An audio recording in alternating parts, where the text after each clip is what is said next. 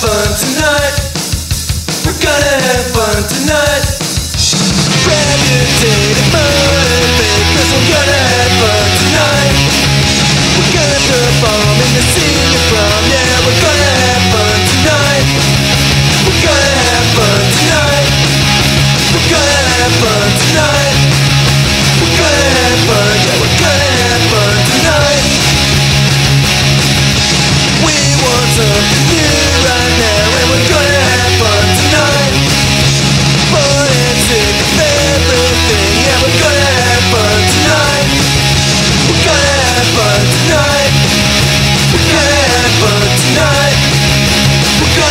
fun, yeah, we're gonna have fun tonight.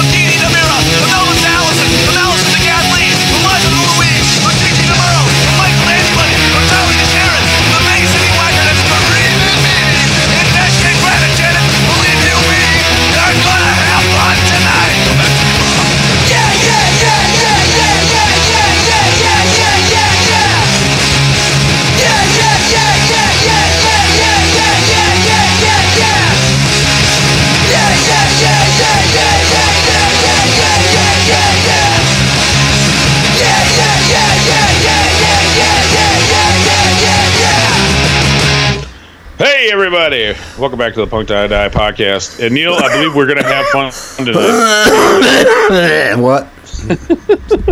Neil, we're going to have fun tonight. Having fun tonight. Yeah, we're having fun Yes. tonight. Yes. Old Wheezy over here.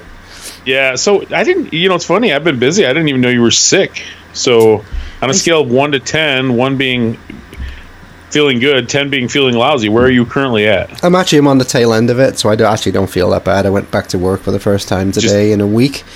Um, well, I was working from home, you know.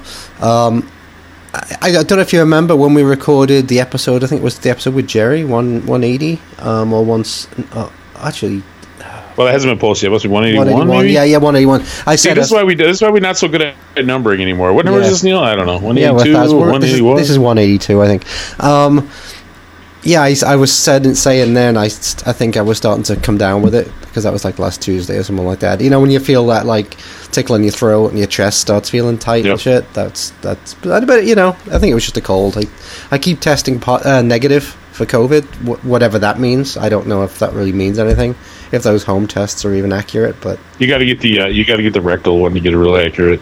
is that what you keep telling people, accurate Tom? test. Yeah, exactly. It's same with same with your temperature. Same with your temperature. It's the only really accurate way to get it. You're right, I'm not a You know, it's funny, gynecologist, but I'll take funny, a look. Neil. What, what's that? We were talking before we started that we have we and, and not that that not that this really matters because it's not a race or it's not a competition. Or how many episodes? We officially have more episodes than the Dummy Room, who is definitely. Uh, started uh, before us, and we've also passed our my old friend Greg Simpson with his "They Might Be Giants" podcast. Right. we're just it's just like we're it's like uh what's that movie Highlander like there can only be one you just keep just keep passing passing people Yes, we do. and then you're cough you're coughing on mic. you have to you have to hit your mute button or something there Neil Now people what's worse Neil that. coughing on mic or eating on mic? I think. Well, the, the the coughing I can't help really, you know. But uh, anyway, I was doing it just to, just for effect, so you can see how low my voice can get today. yes Hello. it's pretty sexy Neil pretty Damn sexy straight. he's like the he's like the skinny white Barry White Wow. was that Howard Stern thing he used to do? Remember that in the movie uh, Private Parts? Wouldn't he make Wouldn't he make women have orgasms or something on the mic or something? Oh Like, yeah, you go, he like Yep. like he'd he'd have him flip the speaker over and sit on it, and then Yeah. he'd do like the yes. If anybody wants to do that, if any if, if any of you sexy ladies out there or, or men, I guess we won't discriminate, wants to turn their speaker over and sit on it, Neil will cough. As far We'll as see I, if it makes as- some weird as far- angular vibrations. To as, as far, as far as I know, we might actually only have one female, uh, one or two female listeners. It's true. It's true. Like our like we have some women in our lives who like monitor our page, to see what's going on, but I don't know that they actually bother to listen to us. No, I don't. I don't think so. Only if they're like incredibly bored doing housework Yes. or some such Not thing. not that we care. Not that we care. No. So it's been a week, Tom. I haven't been doing much. Yes. But what have you been? So doing? you've been so it sucks, dude. This remote, what's one thing you got to say that kind of sucks about the remote working is that you're sick, but you're still working. Yeah, that's like true. it- like two years ago, you'd be staying home and you know, I don't Doing know, binge nothing. watching Yeah. Stranger Things or whatever. But now you're actually working. It, it's just I, I don't know. I don't know if that's an improvement. You know, Uh, agree. I mean, and admittedly, I have unlimited sick days, so I could have just taken those days off. But I felt I felt guilty doing that because I didn't ever feel that terrible. I just felt kind of low, you know, you know, and see Neil, capitalism has sunk its sunk its claws in you. You got That- that. no, that's That fine, work- dude. I, I- work ethic. Well, I'll, I'll I'll be honest. I mean, you don't get this because you you have to go in. You can't work from home, right? Your job is Yep. your job is being there and fighting monsters in the sewers. exactly um, alligators and stabbing turtles. Yes. But we're getting all these people these days who are like, you know, they'll, th- they're taking the job knowing they're never going to come into the office.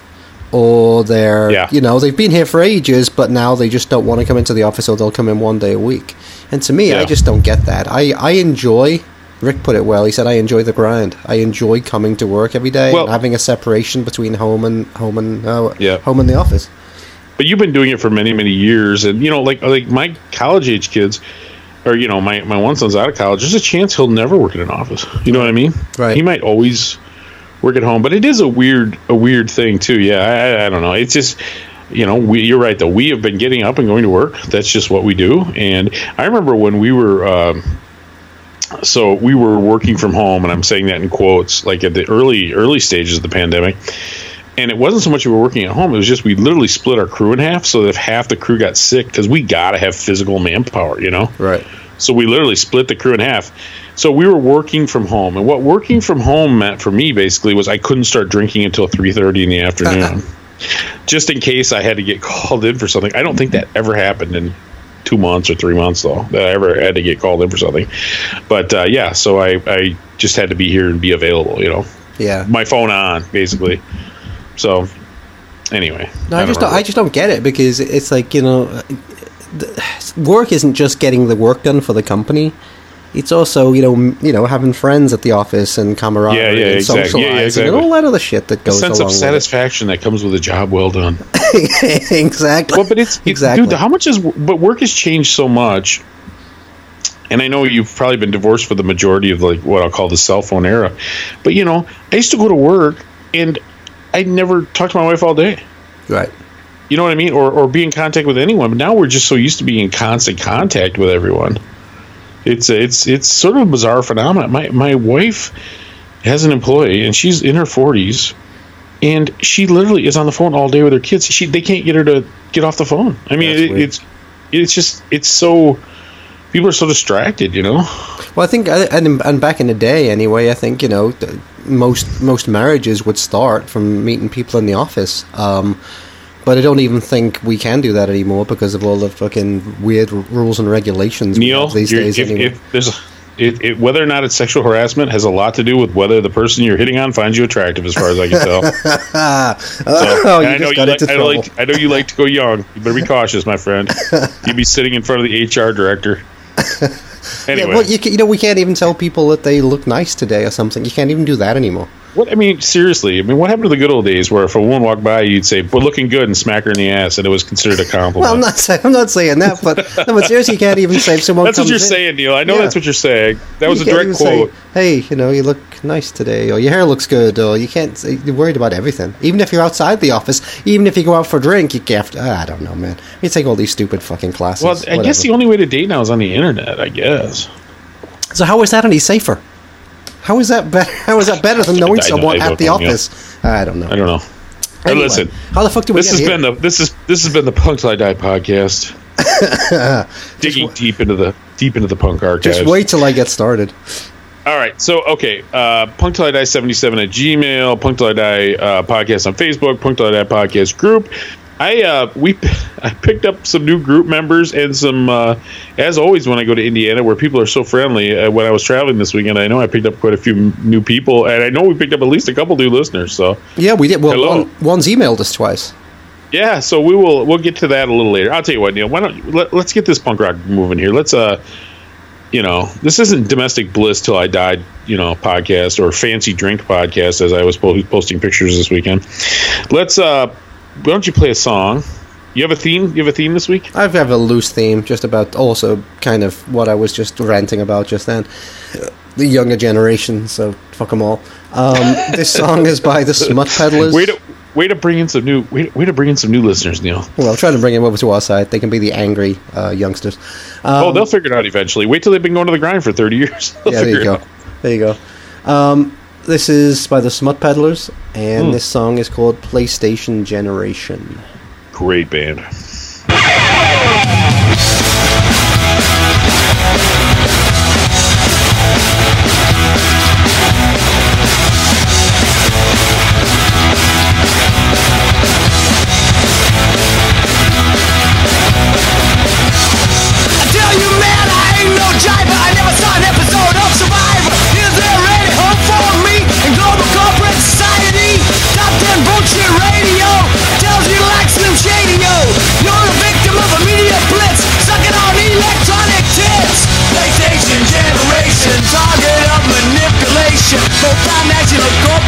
Formulate your education.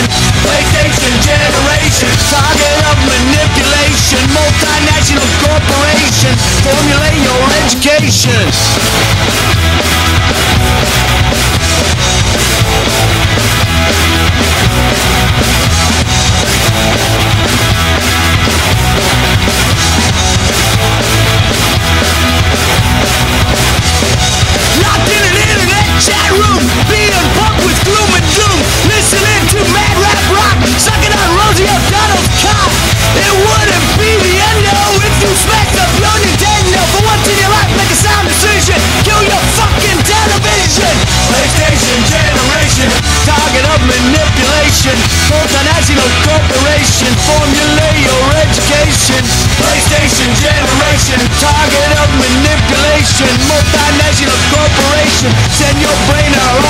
Long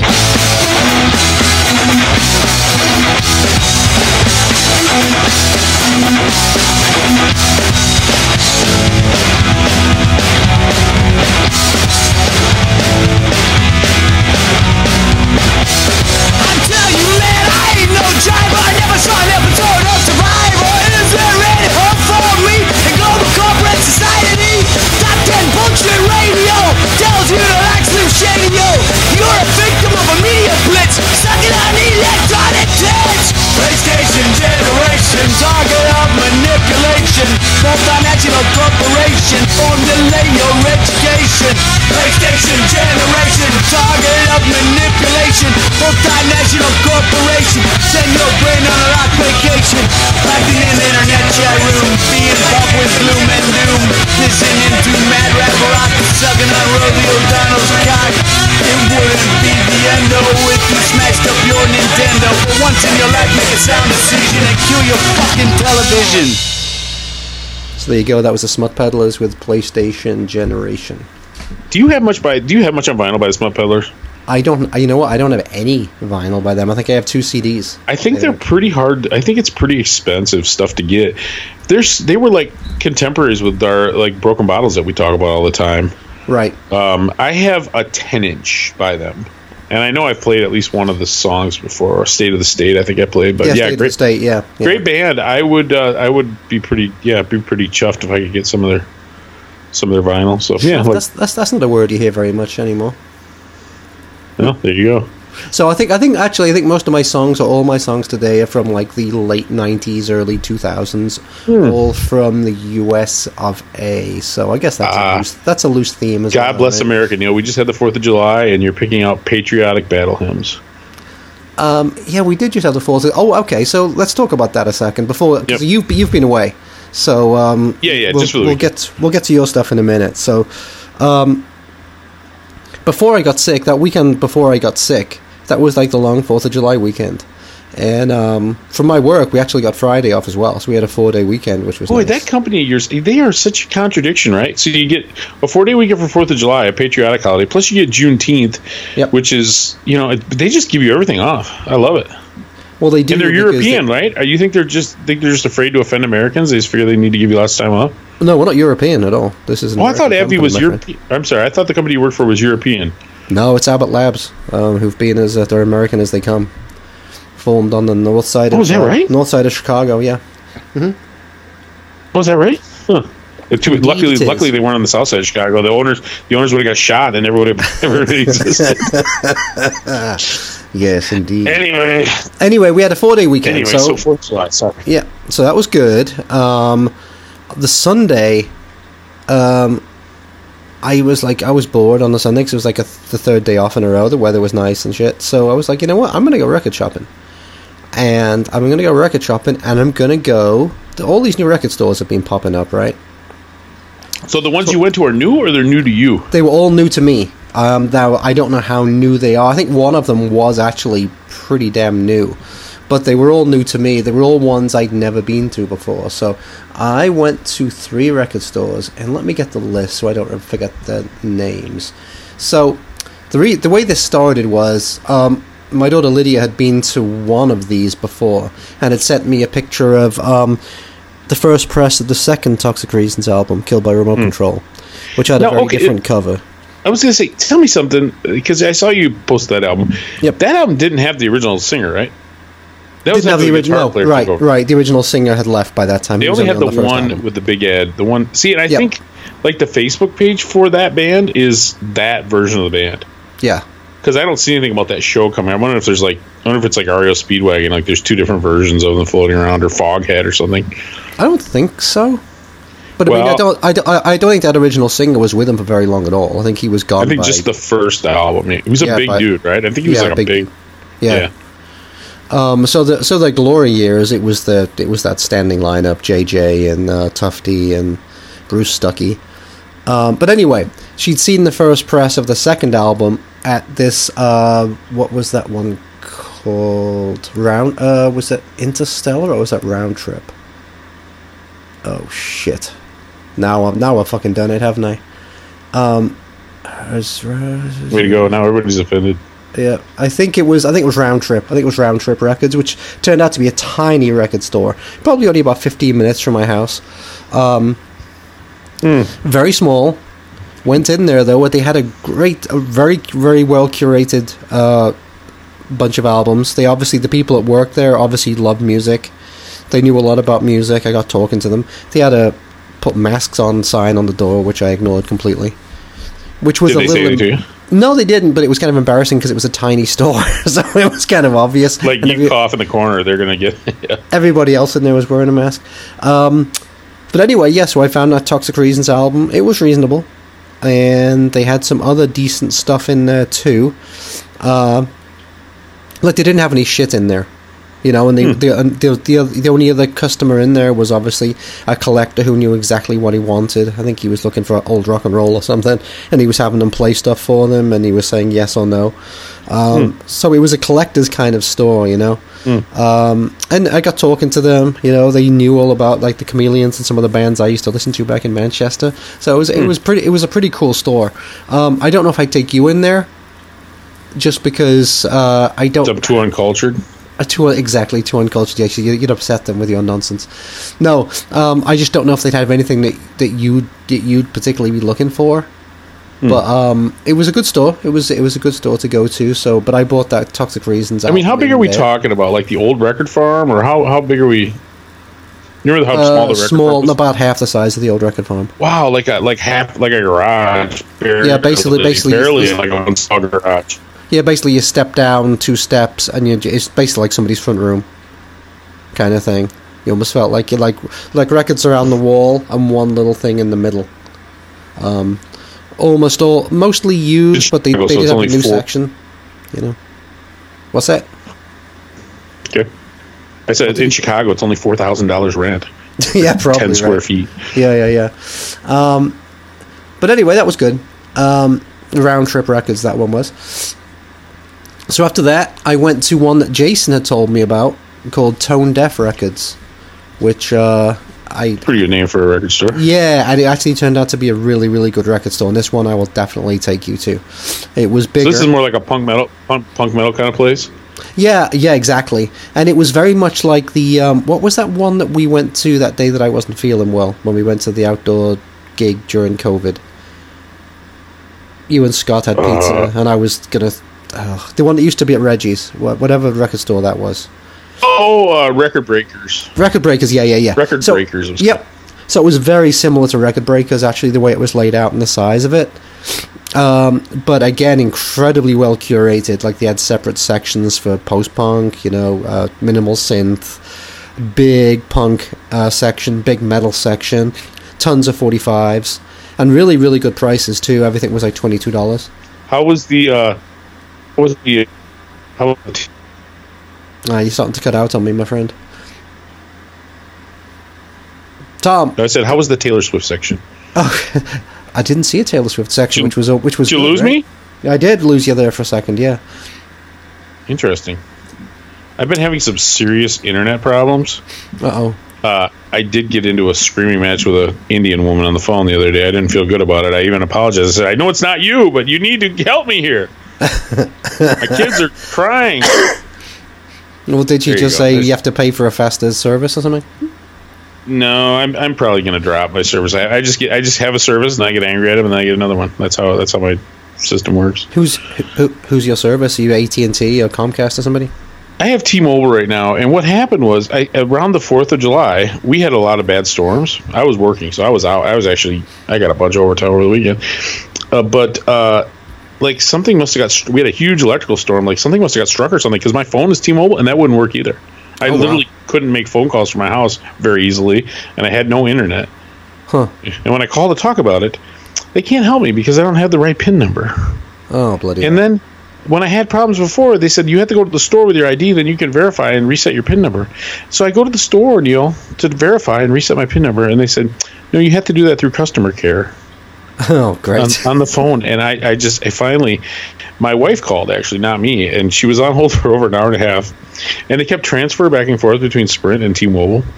And finally, I got on. I just, I just, I, I, I lost my cool. I mean, I didn't insult or curse or anything like that. I'm just like, I'm literally like, I, I can't even cancel my account. I'm, I don't have my PIN number. I don't have a PIN number, Neil. I can't do anything. I'm like, I'm gonna call my credit card. I'm gonna cancel the payment on. I bet you then you'll be able to get a hold of me and figure out who I am.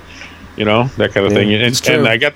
I got this woman stuttering, and like I said, I felt bad about it. It wasn't her fault, and obviously English was not her first language. But it's like we literally been on hold for like two hours, and they talk T-Mobile, best customer service in the business, just over and over. Like every every two minutes, you're hearing them tell you that they're the best customer service in the business. I could have Yeah. strangled some. yeah, you might want to If, separate. if a your, uh, Jehovah's Witness would have showed up at my door at that exact second, I would probably be in prison right now.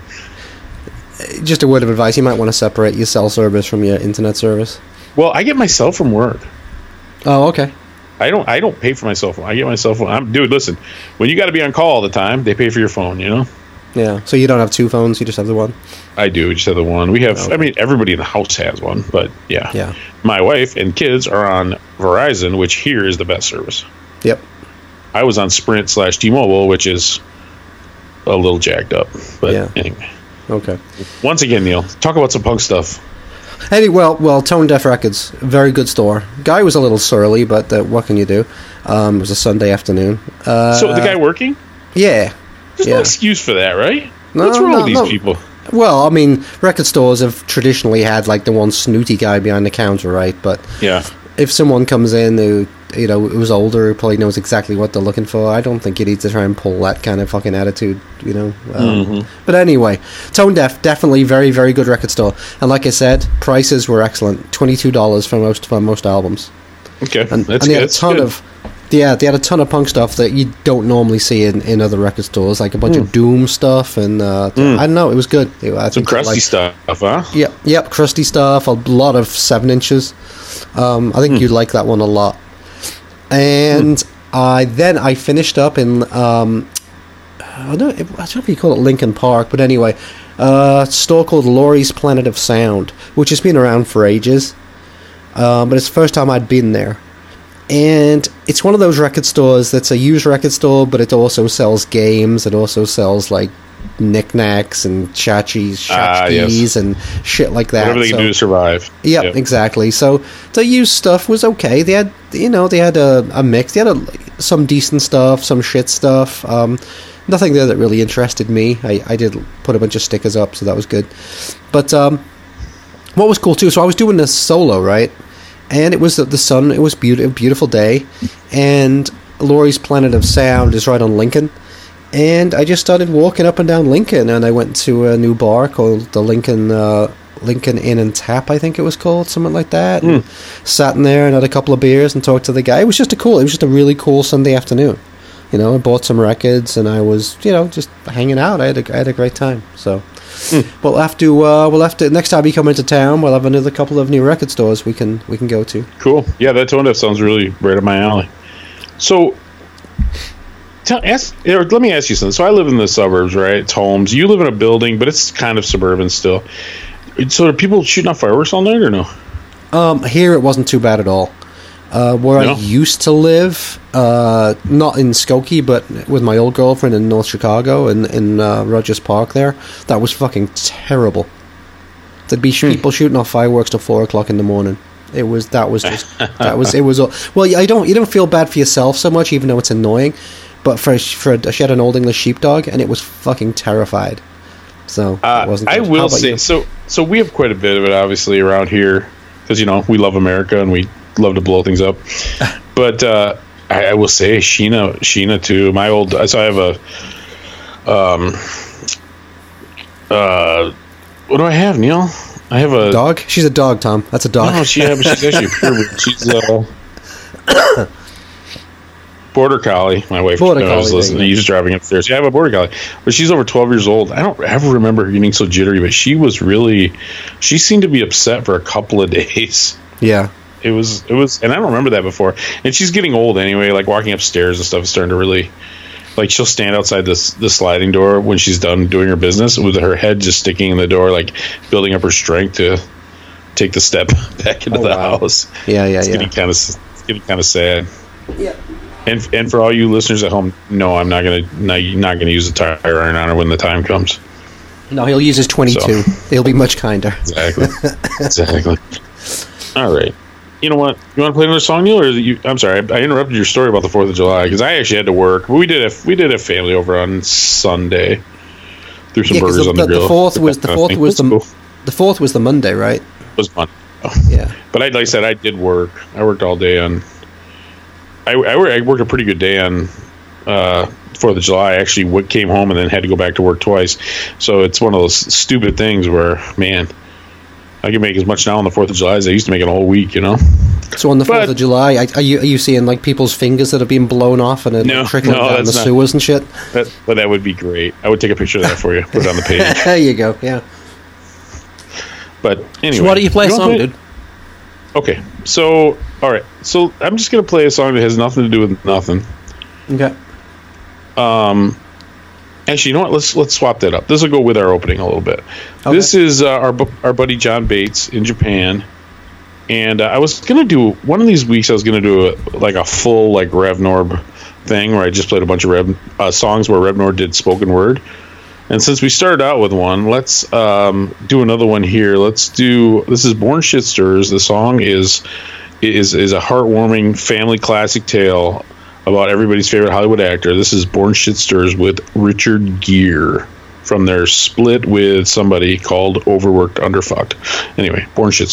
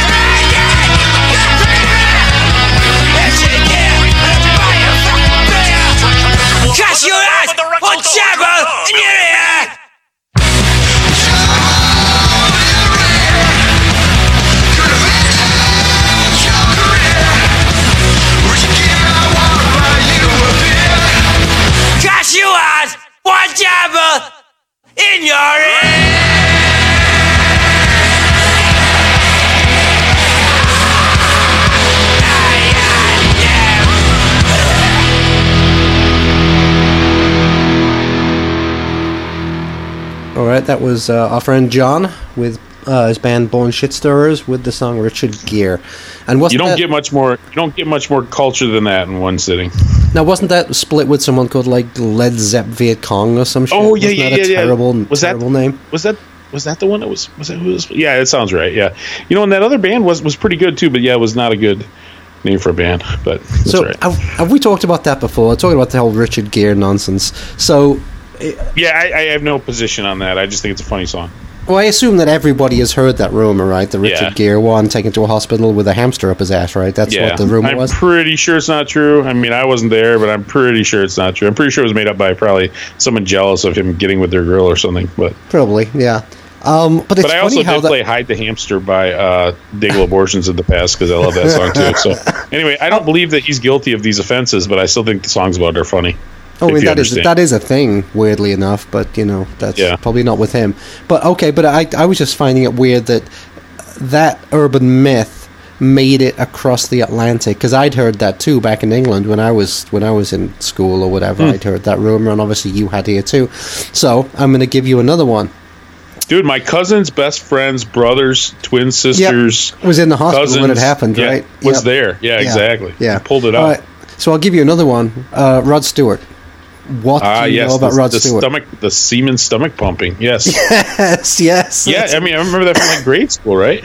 yeah, that's another one. I mean, so, It was well, like a- okay. it was like two quarts, dude. It was so much. He swallowed so much. So this must predate you because I heard that one when I was in middle school. I think, Dude, So I would have been, I would have been. I, I might have. Yeah, I was gonna say I don't know how young, but it might have been like grade school. Even that one is so old. Yeah, I mean, I was a- true. That would have been like 1976, 77 My cousin's, I heard my that one. cousin's fiance's best friend's boyfriend, uncle was working in the ER that night, so I can confirm that. Definitely confirm that one. Yep. Poor old Rod Stewart. Apparently, well, even though he could have banged any woman in the world, and he had Britt Ekland, apparently he was. And there was it was funny. There was a certain amount of uh, androgyny in that like '70s scene. It does seem like a lot of these guys who were mostly ladies' men did seem to occasionally, you know, t- stick their toe in the other ocean. You know, they mostly swam in the Pacific, but occasionally they dip their toe in the Atlantic. But you know, I in wasn't the, there. in the in the Atlantic. Well, I mean, well, it's funny because well, you you read about David Bowie in the early days. He was very androgynous. He seemed to have relationships with men and women, and then as he got older, he kind of uh, seemed to shed that. And I know he, he married a woman. I think maybe even had some kids. Um, but uh, yeah, it was a wild time, man. I wasn't there. I can't judge. Zowie Bowie. Um, yeah, but that was he. He always had that androgynous thing going on. I don't know. Rod Stewart had did that much, right? He just wore tight pants and had long hair. Yeah, know. he was. a- Yeah, he was. It seemed like he was a ladies' man. No question yeah. about it. Yeah. So that was just a funny rumor. Now, were there any other ones that I'm missing, or was Ro- Ro- Uh, Richard I- Gere and the Rod Stewart one the, the I remember ones? in junior high, uh, Bon Jovi has AIDS. Remember that one? I never heard that one. No. See, you might have been too old to care about that. Yeah. I'm trying to think what else. I, I don't know. You know, you hear these things, and it's fun. Like you're like some loser playing guitar in some loser band, and you hear some rumor about some famous musician. It's fun to spread that kind of stuff around, you know.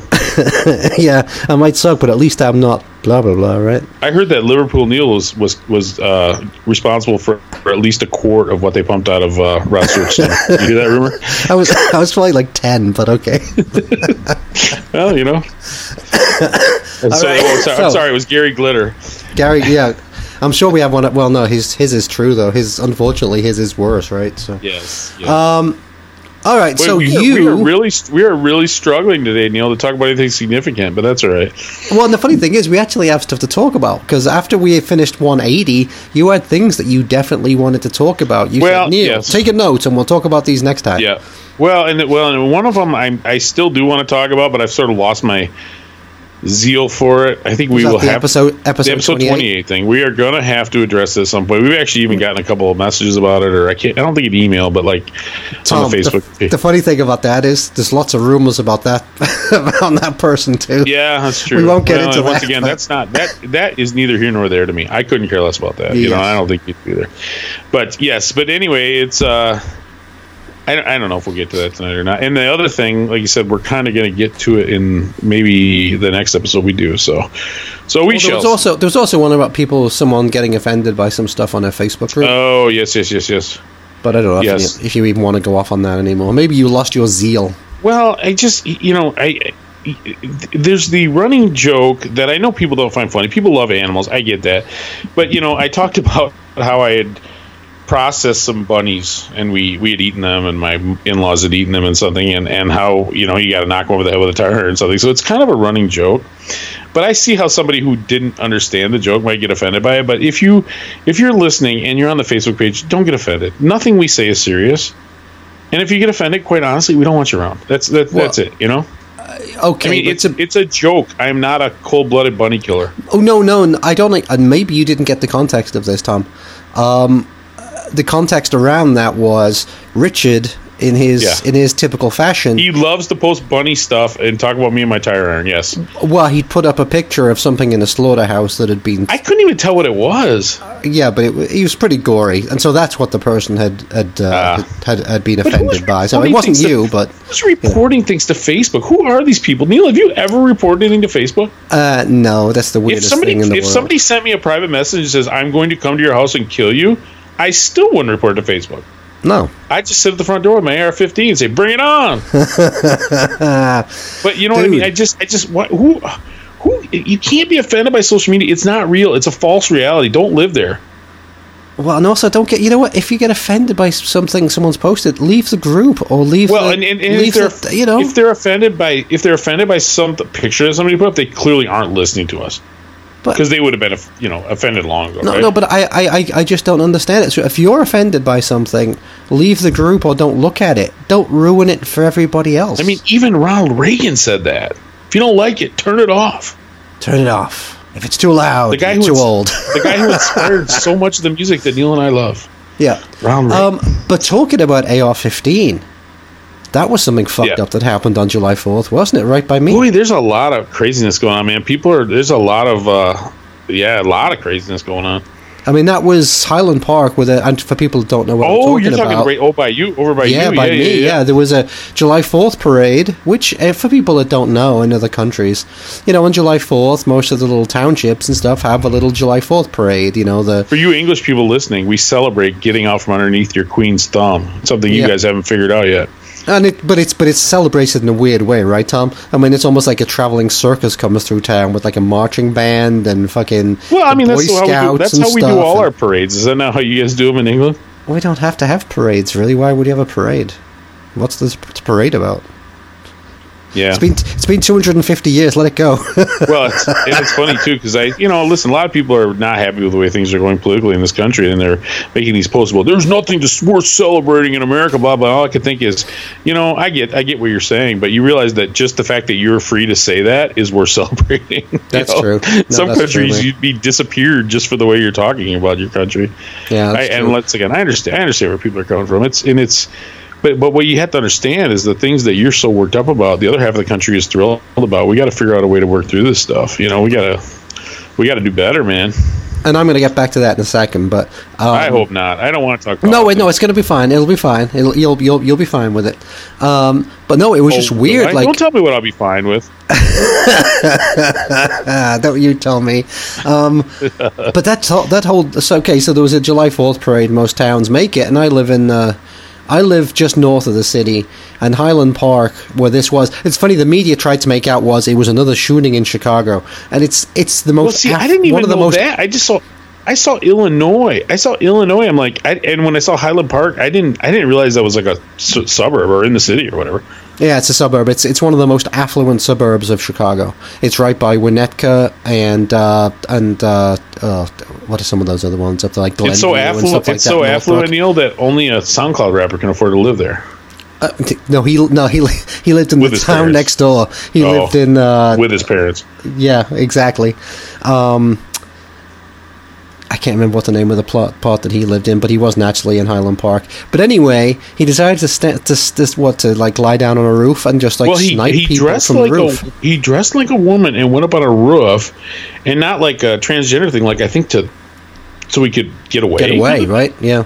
Well, and did they? So I don't I don't know. I mean, he still they got him alive, right? Or did they, They kill caught him? they caught him next day. Yeah. No, he gave himself up. Oh, that's right. They caught him next. Oh week. well, So- no, he didn't give himself up. They caught him in a car chase. He was in a Honda So what? Fit. Oh wow, dude! If you're gonna be in a car chase, you got to get a Honda Fit. Yep. What do you run out of charge?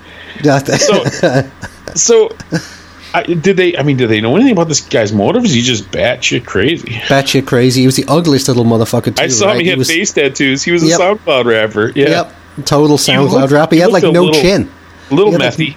Yeah, Little Matthew little no no chin at all. Of course, I shouldn't say. It. If he gets out, he might come and shoot me. But um, So was it a, a- protest of the Fourth of July? Was it just insane? You know, you always uh, who knows.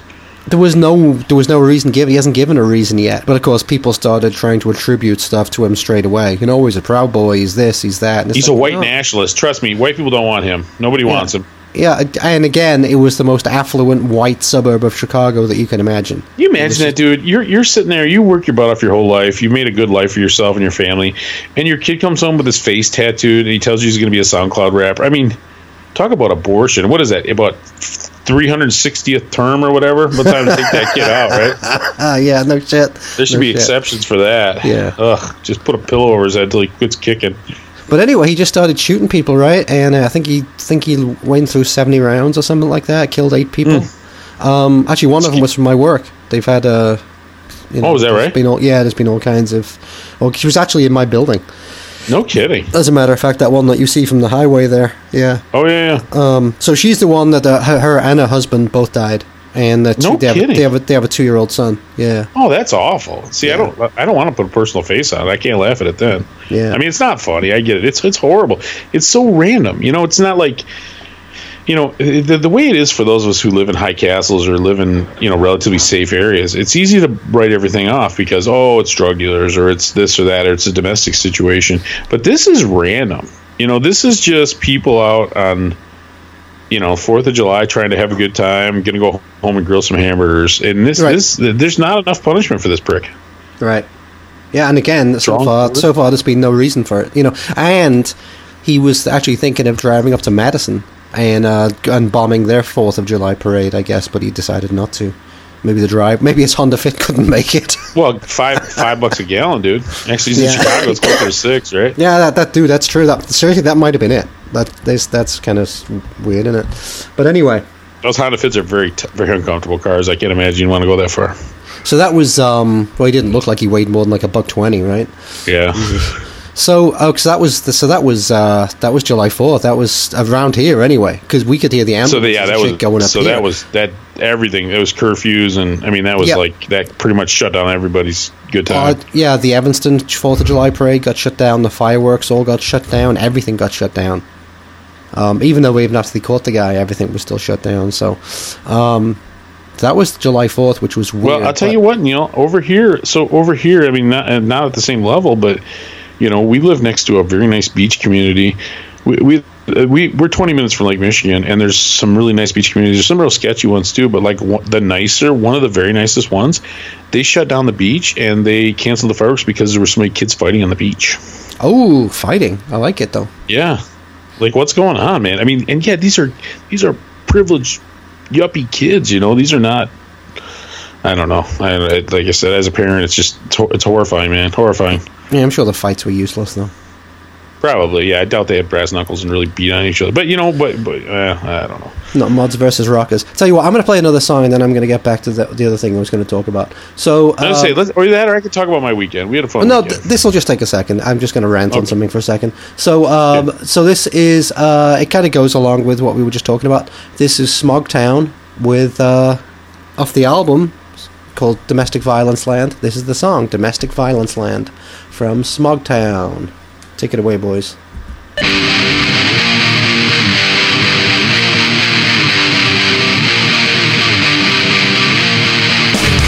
Development back printed houses All the gold for them. There is no clear line To set or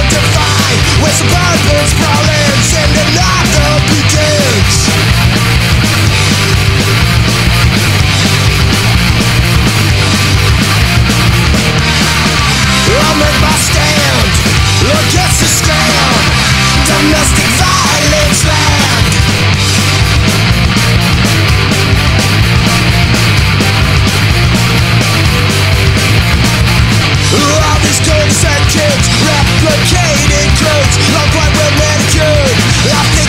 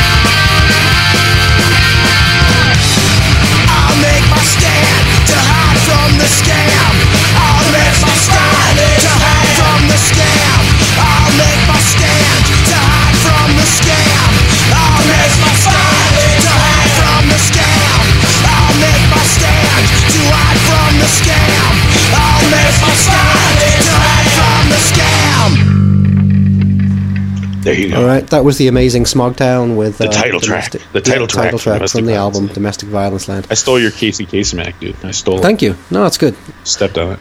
Uh, Stepped on so all I was going to say about the Roe versus Wade thing, I'm not going to step into that at all. Uh, but what I was going to say was all because all that's all you've seen on Facebook. You know, well, a week ago was people getting upset about it, and they, everyone's angry about it, or everyone's up in arms about it. And like you said, fifty percent of the country hates it, fifty percent of the country is in favor of it. Whatever. Um, but all I'm going to say is to all those who fancied themselves Democrats in 2016. Um, and, and I voted Democrat in 2016. I did. I know people think I'm a crazed right winger, but no, I voted Democrat in 2016. Now I think you're Um, a crazed left winger. I have to seriously consider the future of this podcast. But I had this argument with numerous. That was Hillary, right? Ooh. That was Hillary. Yeah, exactly. That's what I'm about to get to. So I had this argument with at least two or three people who I had to defriend on Facebook or defriended me on Facebook because they were like, ah, you know what? I don't like Hillary. I don't think I'm going to vote. And I was like, well, you kind of have to. No, I don't. I don't like her. I don't want to do the lesser of two evils kind of thing. That's just you know, That was that was like- so mean, Neil. That was totally me. I, I and didn't- I'm like, Uh, uh, but no, but it's the thing. I'm like, well, you can't you can't look at it in those terms because okay, Tom. For people that don't know, in the U.S., um, the government is divided into three, right? You got the Congress, Yes. the presidency, you got the uh, you got the um, The, judici- the judiciary, Judiciary. Yeah, they're supposed to be about the same as far as power wise. They're supposed But what's to be. what's different about the judiciary, about the Supreme Court? And this is what people might not know. Well, life, lifetime countries. appointments, so they don't have Lifetime. to answer to the voters. Right. They don't get voted in. They're appointed by the president and they're in for life. So this is the argument I had with people at the time. I'm like, listen, you, you know, you might not think even if Trump gets in, because no one thought Trump was going to get in at the time, right? Everyone thought it was a big joke. Um, I said, even if Trump does get in, oh, they were they, they were saying, even if Trump does get in, he'll be out in four years, blah blah blah, no big deal. And it's like, well, you don't understand. If he appoints people on the Supreme Court, they'll be there for life, and they might change some of the most basic things that you've come to expect. And these guys, i.e., Charles and uh, another guy that I used to be friends with, were like, uh, I'm not going to vote. I'm not going to vote. And it's like, so, guess what happened? That's exactly what happened, and this is exactly what happened. And Roe versus Wade has been, as you know, is is now ugh, not the law of the land. And um, so my point is, if you don't vote, if you chose not to vote, you can't fucking complain about it. You have See- a chance. You have a chance to change these things, and if you want to make a choice, then you have to vote. That's all I wanted to say about that. So uh, let me let me let me add just a little bit to that, because I'm definitely the won't vote for the lesser two evils people, and we, I don't want to have an argument about this. And I and I know a lot of people are like, oh, you got it, you got it. One's so evil and one's so not, and and It, it wasn't even about that though, Tom. It was But- about the it was about the fact that he can th- that person can then vote in or have the Supreme Court his way for life. Yeah. you know. Well, what I, what I will say about it, but the, here's the thing with with Roe versus Wade specifically, based on always sort of a weird, the Sixth Amendment always felt a little. It, you know, it's based on the Sixth Amendment, right? It always felt a little unsure, and both parties have had total control of Congress and the presidency multiple times in the last 50 years, but nobody would ever make it proper law because the Congress is such a bunch of feckless cowards. Right. Because they really don't want to touch any hotbed issues that turn off any voters. So both parties have had a chance to make this stuff law over the years, and neither did. So they left it to the Supreme Court, which, you know, a lot of people are going to say it's right wing activism on the Supreme Court, and I don't even necessarily disagree. But the fact of the matter is, the original Roe versus Wade was sort of the opposite. So it's like make the laws. If you you know what I mean, don't depend Yeah. on the courts. But Congress has been the weakest branch for years, which is sad because they're the ones most responsive to the vote. You know, responsive to the voters. Theoretically, that's what you want more of is direct representation. yeah. So anyway, Yeah, yeah, and my point wasn't even specifically about Roe versus Wade. It was just if you're not going to take part in the voting process or in the democratic process, you can't criticize when it doesn't go your way. What if you? That- what if that- you that was always? my point. What if you always vote for people who lose because you refuse to vote for major parties? Then can you still criticize Neil? Well, if so- if something happens that you don't like, then I'm afraid no. I'm afraid you have no. You have no. You have no fucking. Well, uh, I do think dog in I that fight. I do feel like we're prisoners to the two-party system, and I do Oh, feel are, like if yeah. you if you're religious to either party, it's like a cult, and you essentially have to be at least partially intellectually dishonest. And I mean that for both of them. I realize most of the people that listen to us are probably left-leaning, but the fact of the matter is, there's some real idiosyncrasies among that party too, and we got to get honest about it. And 100%. we, I would love to get rid of parties altogether, but I don't know. I mean, I don't. I think maybe it, the, it might be a you know, the, unfortunately, the consequences of that might be worse and unforeseen, and I don't think it's legal. But I would love to get rid of the. I'd love to get rid of the two party. system. We are prisoner to the two party system, and we got to do something about it. So I keep voting for people who get three percent of the vote, hoping that because a third party doesn't need to doesn't need to win; they just need to have enough to move the needle. You know. Well, no, but then they make either one. See, this is an interesting topic for a whole nother time. But then they make a third party can then make it would make it would be even more difficult for any party to have a majority in Congress. Then, so even less would get done. Well, it's, it's well, yeah. Then you look at what happens in you like the UK and Europe. Right, exactly. multiple parties. Well, it's it's interesting because if you really want to look back at it, in '92, when Bush Senior was running for re-election, I suspect he would have won handily were it not for what Neil. Uh, even though Bill Clinton is everybody loves Bill Clinton, but the fact of the matter is, Ross Perot Oh, Ross, yeah, in yeah, yeah. 1992. Yeah, big Ross ears, yeah. And he took, I, I think, if you look at the, the statistically, he took more of what would be called the conservative vote, and Bill Clinton was able to become president. So it's, it's, you know, you certainly can make things happen. Even though I think Perot was, Perot was a moderate, but I think he was probably a leaned a little more. He was fiscally conservative, which you know a lot, of, is lot he of us are. I think he died recently. Hmm. H. Ross Perot reminds me a lot of like uh, Ron Paul, who's still alive. Where I think he had some really good ideas, but he had no charisma. Right. And if you have no charisma, you're dead in the water, you know. And that, that's probably the Bernie Sanders thing too. Just, just kind of an unappealing dude, you know. Even if you like his ideas, he just doesn't, you know. Because at the end of the day, Obama, Clinton, even you know George, the George Bushes, they were they, they were kind of likable dudes. I think. I think if you were in the room with them, at least what I heard from people who met them, you felt like you were. They were, you know, they definitely gave off. Uh, they had a, had a charisma to them. Well, they had so, a so yeah, those other ones felt like leaders. This, yeah, yeah, exactly. Yeah, And uh, he doesn't. and and you know, say what you will about any of them, whether you agree with them or not, they you know they had that certain intangible, and I don't think Hillary at the end of the day had that. no, And didn't. I, I and I think and and I, I think maybe Trump does have it. You know, as I think he maybe did have it, um, but he's just such a prick. You know what I mean? It's like. I don't mind a guy who goes out of his way to be a prick, but I don't necessarily want him running my country. You got to be able to get along to get along a little bit. You know what I mean? Right. He could have been much more effective if he hadn't made enemies everywhere he went. Yeah. So, But anyway, but and- anyway, and- and- I, but it, anyway, I, I, I don't know. man. Yeah, I Anyway, just- I, I- have never met f- any. I've never met any president.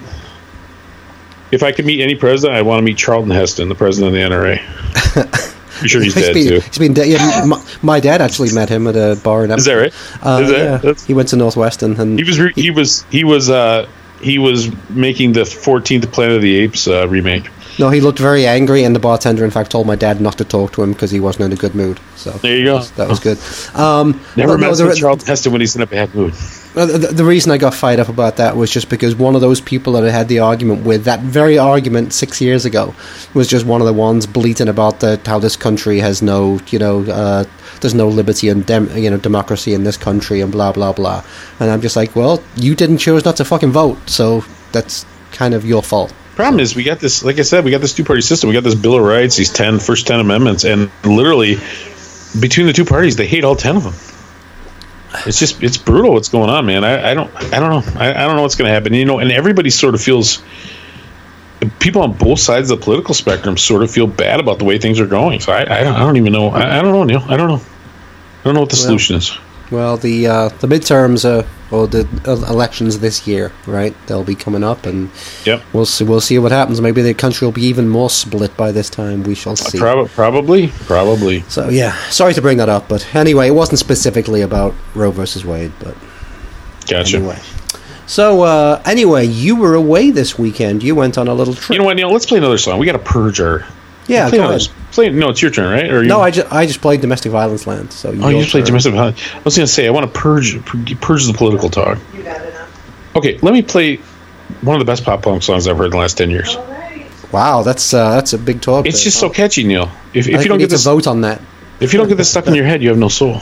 Okay, This who we got? this is covert flops. So I think we've played before. I think they're like from Indianapolis or something. Yeah, I think they're from Indiana for sure. Yeah, yeah, yeah. I think it's one of the dudes from the Pods, and I don't know.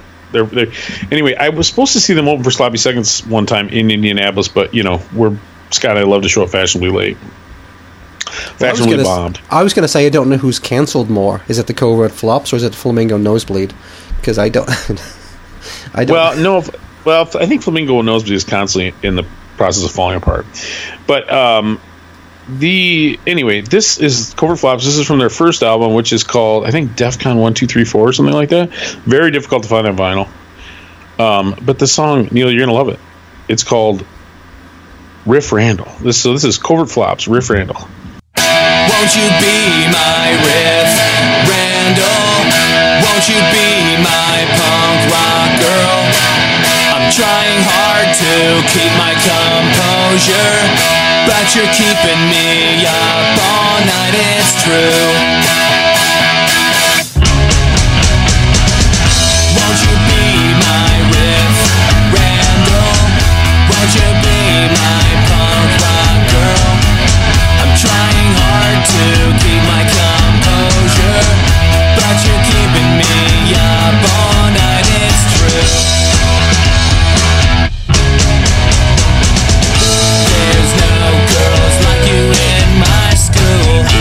no one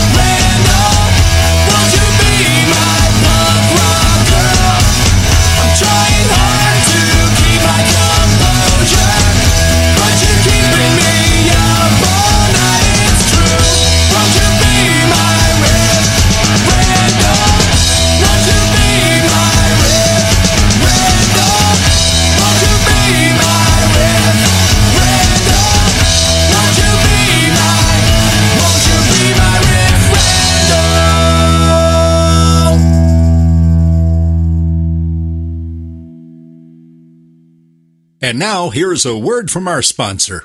I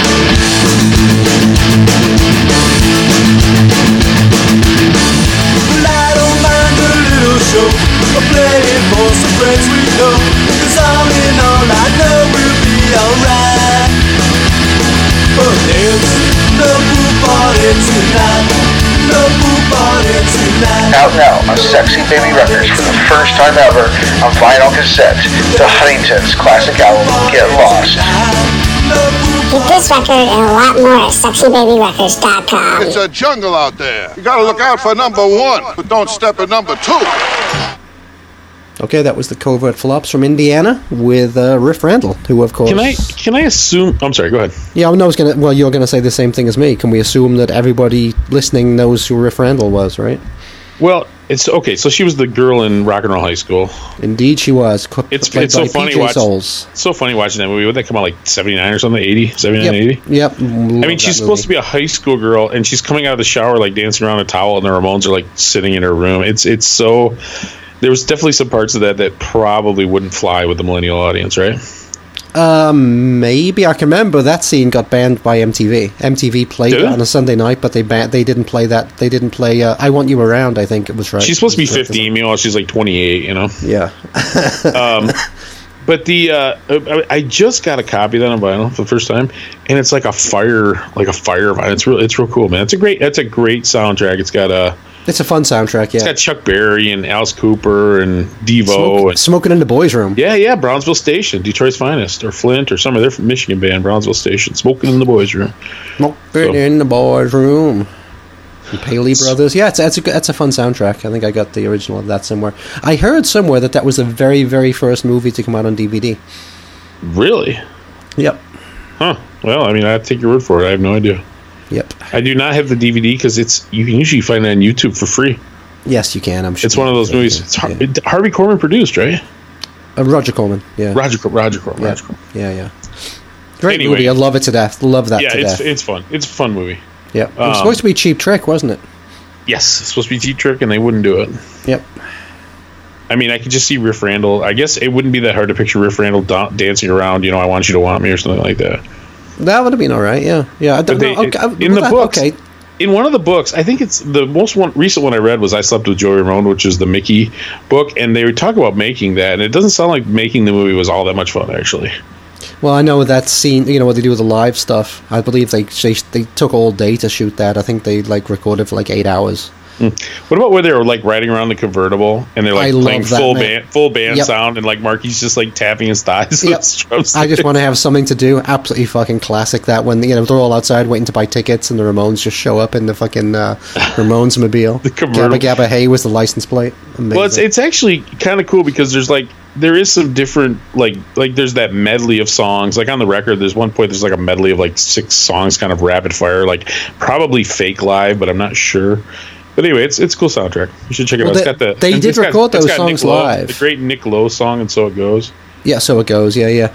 Yep. They did record those songs live, but like I say, it was at the Roxy Theatre, I believe, and they reco- it was like eight hours worth of recording. So there's probably a lot of overdubbing and mixing and matching of songs and stuff. But it's cool if you watch the movie in those live shots. You can see lots of famous uh, like LA people in the crowd, like. Rodney Bingenheimer, and I think. Uh, What's his name from the uh, Darby Crash? You can see in the audience, and there's all kinds Hmm. of uh, all kinds of famous people in the audience there for Hmm. that. Yeah, good stuff. So yeah, so so what I did this weekend, you know, and I, you know, we had a graduation from my son, and we've had a lot of stuff going on. My wife and I definitely needed a weekend away. I went to Mil- you know, I went to Wisconsin a couple weekends ago, spent way too much money. So the only way to fix it is how spend money doing Uh, something else, right? Yeah, to get away and spend more money somewhere else. Yeah. Exactly. So my wife and I and another couple friend of ours, another friend of ours, friends of ours that are a couple, we went down to see Matt at Bonus Pints on Friday night. Surprised him actually. Hey Tom, my friend, He- keep he on like talking because keep on talking because I'm going to grab another beer. Okay. it's pretty funny actually because he seemed like he was genuinely surprised. So it's always nice to catch up with Matt, and man, they're still doing crazy business down there. Neil's going to come back and he's going to ask me how business is down there. But anyway, no, they they it was really cool, and they had this big. Uh, set up this big tent in the parking lot because they have a pretty good sized parking lot, and they're doing like live music on the weekends in this kind of Indiana town. It's a very uh, American thing they're doing down there. And the band that played Friday night, he had already booked like this kind of pretty cool alt country kind of band. I don't know if they're all even alt country, but they're they're a pretty cool like local guys. Something in the Sawdusters. Sorry, I forget the first name of the guy. Um, but then uh, yeah, Chicago's own Flatfoot 56 played, and uh, it was uh, real cool actually. You back now? I am. So what made him book Flatfoot 56? Well, you know what it was? It's actually a connection through us, Neil. It's Oh, uh, the connection he made through the Cap Gun Heroes dudes. Oh, They were looking for a- interesting. okay. They were looking for a place to play in Chicago that wasn't Indianapolis. Um, I'm not sure why that. Well, I know I, I know that, that Melody had bands already booked Friday and Saturday night, so that might have had something to do with it. They were on their way to St. Louis, where they played with the Cap Gun Heroes. Actually, That's right. That's right. They played uh, their was it can't remember what the name of Friday the or venue. Sunday? Maybe They something. played Saturday. Saturday they played St. Louis. Okay. Friday they played uh, Logansport. But yeah, it's like a community event, so it's weird. So like half the crowd is just like local people just showing up to hear live music, and then I would say there was there was a dedicated few that were definitely there to see Flat Fifty Six. I'd say maybe there was like twenty or thirty of us, but most other than that, it was just a lot of like local community people. So it was it was weird. So they you know, last couple times I've seen them, I swear Tobin, the main main singer, hardly talked, and they just played their punk set, thirty five minutes, forty five minutes, or whatever. This time they played like an hour and fifteen minutes, and it never got dull. Huh. And he definitely worked the crowd. I mean, it was really, it was really a totally different show than I've ever seen him play. Oh, that's cool, though, man. That's cool. It was really cool. I mean, it, it was it was a ton of fun, and I, I think the locals liked them, And uh, so they sell a piece of merch that's sort of ridiculous, right? They did the split with that band, the Rumjacks. Remember that's the the story where I talked about falling down in the mosh pit, the my day of infamy, the day that shall live in infamy. Yeah, yeah, yeah, yep. Um, but they did a split with them, and I bought a copy, a normal copy. And but they did like 40, 20 for each band, leather bound, test pressing, signed by all eight or all ten guys or whatever. And it was 250 bucks. Holy shit. And they sold one there to a dude that I talked to quite a bit. I think that's the guy who sent us the email. As a matter of fact, I think it's Andy. See, I met a bunch of people, and I don't want to offend anybody that I forget their name if they're starting to listen. But uh, so I think they had a pretty good day at the merch too. So it was a weird show, Neil. It was like I said, it was like like my small town has like bands and stuff on the weekends, but it's always like crappy cover bands and stuff. Yeah. It's never anything like good, you know. So anyway, it, it was a it was a really cool time. Great to see Matt. Drank a bunch of different kinds of beers, of course, because they always have crazy beers on tap. Uh, got to catch up with him before and after the show a little bit. Um, Well, hold on. Let, let, let me. Let me some of his wife's delicious cooking. I mean, it was just it was a great night. Honestly, everybody had a great time. so let me let me let me, let me, let me get this back to the beginning. So a, how did because okay, so going to bonus pints pints to see Matt that seems like an us thing to do. Now, does your wife enjoy that? Like, oh yeah, you yeah. talk We're, her friend- into we're, it? we're friendly with he and his wife. No, she loves bonus pints, dude. Oh, okay, cool. Of course, we went. You know, we did the podcast down there last time. You know, Right. when in the spring, right? right. No, she loves the place. Now, uh, we definitely were more up front for the band this time. Like I stood up, but a lot of people just sat by picnic tables. But you know, some of us kind of stood up. There was no stage or anything, but they're all giants, so it didn't really matter. um, actually, they're not. They're not all giants, but Well, you had your photo I've taken with that one guy. That was that main guy that you talked Yeah, about. The, is, what is he? Seven the- foot? he's six ten. Jesus Christ! He looks like he, he looks like he picked me up and swallowed me like a baby. But it's funny because so I've always I've always been kind of afraid to approach those guys because I just don't know them. I don't know why. Probably because they're so tall, right? Or because he's so Right. tall. But he was shopping at the record farm. So the bonus bonus pints. I know we've explained it before. But bonus pints is like a record store at the street, like in the front, and then there's like what they call barcade in the back. They have great food. They have video games, pinball machines, uh, constantly rotating craft beers on tap. I think a couple of wines, um, and they usually have music inside on the weekends. But this is just like a special outside. Uh, but it's a great place if you're passing through Indiana, anywhere near Logansport. Stop by. Tell Matt, Tom, Tom, and Neil sent you. So okay, so how Awesome many place. people? How many people were at Flat, Flatfoot? Because it was outside, right? They, they, yeah, I mean it's hard to tell. I probably a couple hundred. Okay. Um, but it's sort of tell. Some are sitting, some are standing around. It wasn't a huge crowd. Um, but it was oh, so. What, what, I was gonna say was so I saw so Tobin was shopping for records. I'm drinking beer, of course, shopping for records. I'm shopping for records with my beer. I see that big old sign above the rack that says, "Please don't bring your beer and buy the records." I'm like, oh. Anyway, I finally I go up and say, "Hey, hey hello," and uh, I said, "My name's Tom. I do, you know, I'm a fan of your band. We do a, po- a podcast called Punk Till I Die." He's like, "Oh yeah, we've listened to that." I'm like, "Oh, that's sweet, man." I mean, you know, I, I don't believe I have any reason to believe he wasn't telling me the truth, you know. So that's always fun, right? But I stood there, and he was just the friendliest guy. It's like we've known each other our whole lives. All this time, I've been sort of like I thought he was kind of standoffish, and I was kind of afraid to talk to him. But, but yeah, it was it was it was real cool actually. Other than the fact that I got a stiff neck from like having to Look up. careen up to uh, yeah, but no, it's just super good dude, super down to earth guy. Talked about uh, you know, he said the biggest crowd they ever played for was in Milwaukee at Summerfest. They played for seventeen thousand people playing with Rise Against Wow. and then they're playing on this street under a tent in you know middle of Indiana. What a what a weird uh, you know life, right? Oh no, the first time I saw them was uh it's uh geez, where was it? I think Right it was this spring old- with us, right? No, it was no, the night. I- oh, no, I've seen them. I've seen them a few times. I saw them at Motoblot a few years ago. But the I saw first them time I, Riot. I remember. The first time I saw them was um, I think I told you about my friend Eric Kish from Hi-Fi and the Roadburners who, who Oh yeah, died. yeah, Yeah, Yep, yep. they played one of his benefits at the Okay. old um, Double Door, and it was down. It was there was probably you know fifty people there, Hmm. and they played. So that's probably you know, and that was a tiny stage too, man. At Double Door. Actually, was it? Yeah, it was double door, but it was double door downstairs. I don't know. I was saying the was. main the real the, the main double door was pretty big, right? I was only in there one time. It was, and I'm thinking maybe I'm wrong. Maybe it wasn't double door, but I remember going Hmm. because my friend Tom was there too, and I remember Flatfoot Fifty Six Blades. So, and maybe they But- played downstairs at double door, not upstairs. Yeah, But the was it. band, the band, yeah, the band was great. And like I said, I talked to Toby for a long time. We talked about every, like I said, it's like we know each other our whole lives. It was, it was really nice, actually, real cool. Um, and and definitely, and he's definitely up for coming on and talk to us. So I think we'll at some point Oh, have to have him come on, come on and talk Yeah. to us too. I was doing a pretty good job being an ambassador for the podcast. So like usually I kind of suck at that. Like I don't really like self promotion, but I had a bunch of stickers in my pocket and I kept meeting people. And uh, oh, you know, because it, it, there was a only a few people there that were punk rockers, you know. So we were kind of Yeah, yeah, mingling yeah. and yeah. and like I said, I met a, I met another guy who was right there with his wife, and I can't remember what his first name is, but anyway, nice, r- lots of nice people down there, man. Really, really enjoyed it. Um, it was just a great night, you know. It really was a great night. We, uh, you know, drank and ate and were merry and just just had a man. Just a great Friday night in small town Indiana. I would do it again in a heartbeat. And So I don't even I don't even know if it matters if you know the band. You know, I mean, I, I just Right. this thing was a good time. Which hotel did you stay at? Uh, we stayed at that Quality Inn that you and I stayed at. No, you should have stayed at the Holiday Inn, man. It's much superior.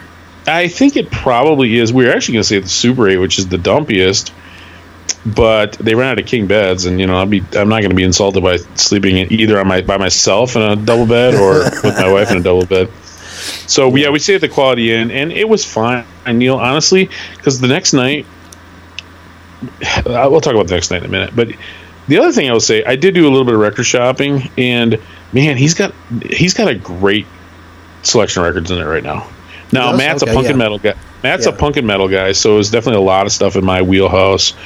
But I did I did buy a couple things. I bought I bought uh oh boy, I'm gonna catch hell for this, but I bought the 2008 Metallica album Death Magnetic, which I literally like. I think that was a good return to form for them. And I bought an Accused record. I bought Oh Martha. You know you know the Accused, Neil? Um, I know of them. Was it Martha Splatterhead? Was that their big one? Yeah, that was their that was their Yeah. mascot. Matter of fact, I was going to play one of their songs. I will next time or sometime. But they were more definitely more of a thrashy. Uh, you know, a lot of skaters listen to it, but it's kind of like a horror punk thrash kind of thing. Yep. But cool stuff. I mean, that was that record. It was still in the plastic wrap was open, but I don't think it was played. Uh, the Metallica one was new, and then uh, I actually got some more stuff. But you, you want to talk later about records because you bought some stuff. I assume you bought some stuff in Chicago, right? Or did you pretty much already cover that? I kind of covered that already because Okay. the the Toxic Reasons I bought wasn't cheap, so that was uh, Ah, so that was enough to fill the void. that- yeah, that was enough. And then, like I said, I went to that small bar afterwards and spent some money in there talking to some some people, some drunk teachers. It was fun. So I That's I uh, I bought yeah. So I bought I bought a couple records from Matt, and I bought a T-shirt from Flatfoot 56, and my wife got one of those handbills. You know, they do such nice handbills, everything they do over there. And she got the Flatfoot 56 one. I Actually went around, got every guy in the Flatfoot 56 to find it, and Matt and, and Katya. I don't know. Is it Katya or Katya? Katya. So- Matt's wife. So you didn't buy anything by Flatfoot? You didn't buy any of the? I got a any of the T-shirt. I got. I had all the Okay. records they had on the table. Actually, that's not true. They have this one EP. It's like a 12 inch with it etched on one side. I don't have that. I probably should have bought it. But next time, I've seen them like three times this year already. Man, I'm sure I'll see him again soon. Well, okay. So tell us how you. Okay, so we have a new listener. This guy called Drew. So hello there. Thanks for uh, Andy. Thanks you for writing in. Andy, yeah. it's- Yeah. Um, and he did buy that leather bound thing because he put a. Oh, he's the one about. He was the one. Okay, yeah, yeah, Yep, yeah. because he put a picture of it. It looks amazing, actually. It's a leather cover, and the band has all signed it. Um, Yeah, it's, and Oh, I think got- it's like glass inlaid in the leather frame. It's it's really, I mean, it's a collectible piece. Like if you're a huge fan of the band, which I am, but I'm not. I'm also very practical. Like I said, my records have to be moved to a condo here at some point. I got to be practical about them. well, so it looks yeah. like it, it looks like it's a split, right? Rumjacks and Yep, Flatfoot from- yep, Fifty Six. yep, yep. Yeah. And like I said, leather bound, very fancy. So I'm going to say, I mean, you sell one of those, that's a good night. The merch gets really Yeah, for sure. stuff kicked off, right? yeah, yeah. And he he was thinking that he had built up. I, th- I think this is the same guy. Once again, I've been drinking. Forgive me, but he he uh, had built um, a bar in his basement that was like a replica of something from the south side of Chicago or something, or north That's side of. Chicago. That, yeah, that's what he said in his email. He wrote a very interesting email. It was cool, and uh, it was really nice. That so But we haven't read email for a while. We probably should do that. Well, we got that really cool one from Ben. We got it from Ben too. You know what? Let's Yeah. next time. Let's read some email. I think we're probably already too deeply invested in this episode to do that. But Yeah, because that's a that's a long topic too. Is that one from Ben? So we'll do that, Ben. We'll catch up with you next time. Um, but anyway, yeah. So how did you get speaking to Drew? Like, oh, Andy, how did how did that happen? you know, it's just everybody's so friendly, man. It it was okay. I don't even remember. I might have been just chatting with him while he was buying it, at that record at the booth because I was getting a T-shirt or something. Yeah, I don't remember, but but I but he said, you know, it's funny. He said, he, I said, do you listen to podcasts? He said, I do. And one of the questions he asked me was, how deep is your catalog or something, or how much, how many do you how have? How deep is your love? I really exactly. want to know. well, but he, you know, he asked me how many we have, as in, like, he's interested in digging in deep, something that goes back a ways. You know, not somebody who's not some fly by night. Twelve No, and I, and I agree with him. If someone told me, "Oh, I've got a punk podcast," I've got, you know, and, and he said, "Oh, how, how many 13 episodes have we done?" We've done two. I'd be like, "No, fuck off," you know. yeah. Well, you got to start somewhere. No, if you're not us, F it. We were bo- we were born fully formed. yeah, we were. I was born We with were these born old men. God damn it! Yes, we were born old men, fully formed. for, with these opinions, indeed. Anyway, listen. It, it, thing with Flatfoot, you know, they're not. They, you know, they're they're they're family friendly. They're clean. I mean, they play fast. They play punk rock. Did you say they're, clean? Did you say they're clean? Oh, Their lyrics are clean and stuff. They're Oh, family friendly. clean. I thought you meant they smelled nice. No, they were. I looked behind. I looked behind Tobin's ears, but I mean, of course, I was like a foot below him. But you know, Yeah. it seemed, you had to get a ladder.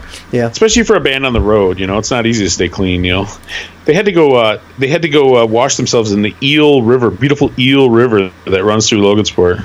Oh Jesus. because when we got so I felt kind of crappy Saturday morning, not surprising, mixing up mixing all those crap beers and stuff.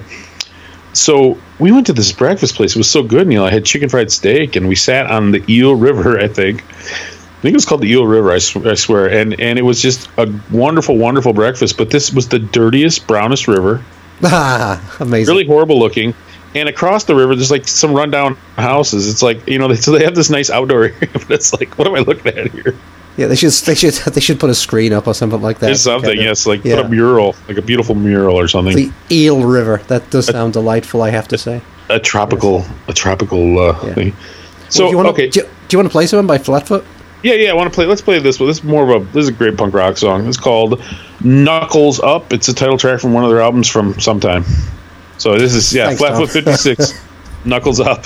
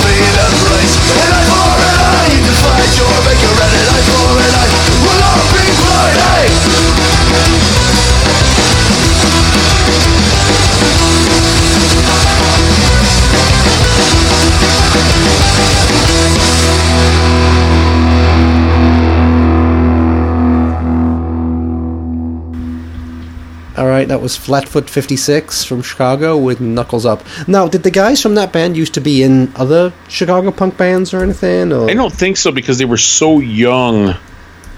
Because the oldest one's only about 40, and I, think he said his brother was like 12 when they started the band or something. They were very, very young. Jesus. Yeah, yeah, they're very, very young, and they still, still Southsiders, man. Yeah. Still, uh, still, still Chicago dudes. So yeah, that was. So yeah, we got up on Saturday morning. We had a nice, nice breakfast at the on the Eel River, beautiful brown Eel River. They had, the, they had like these beach volleyball courts. Neil, I swear it was just mud.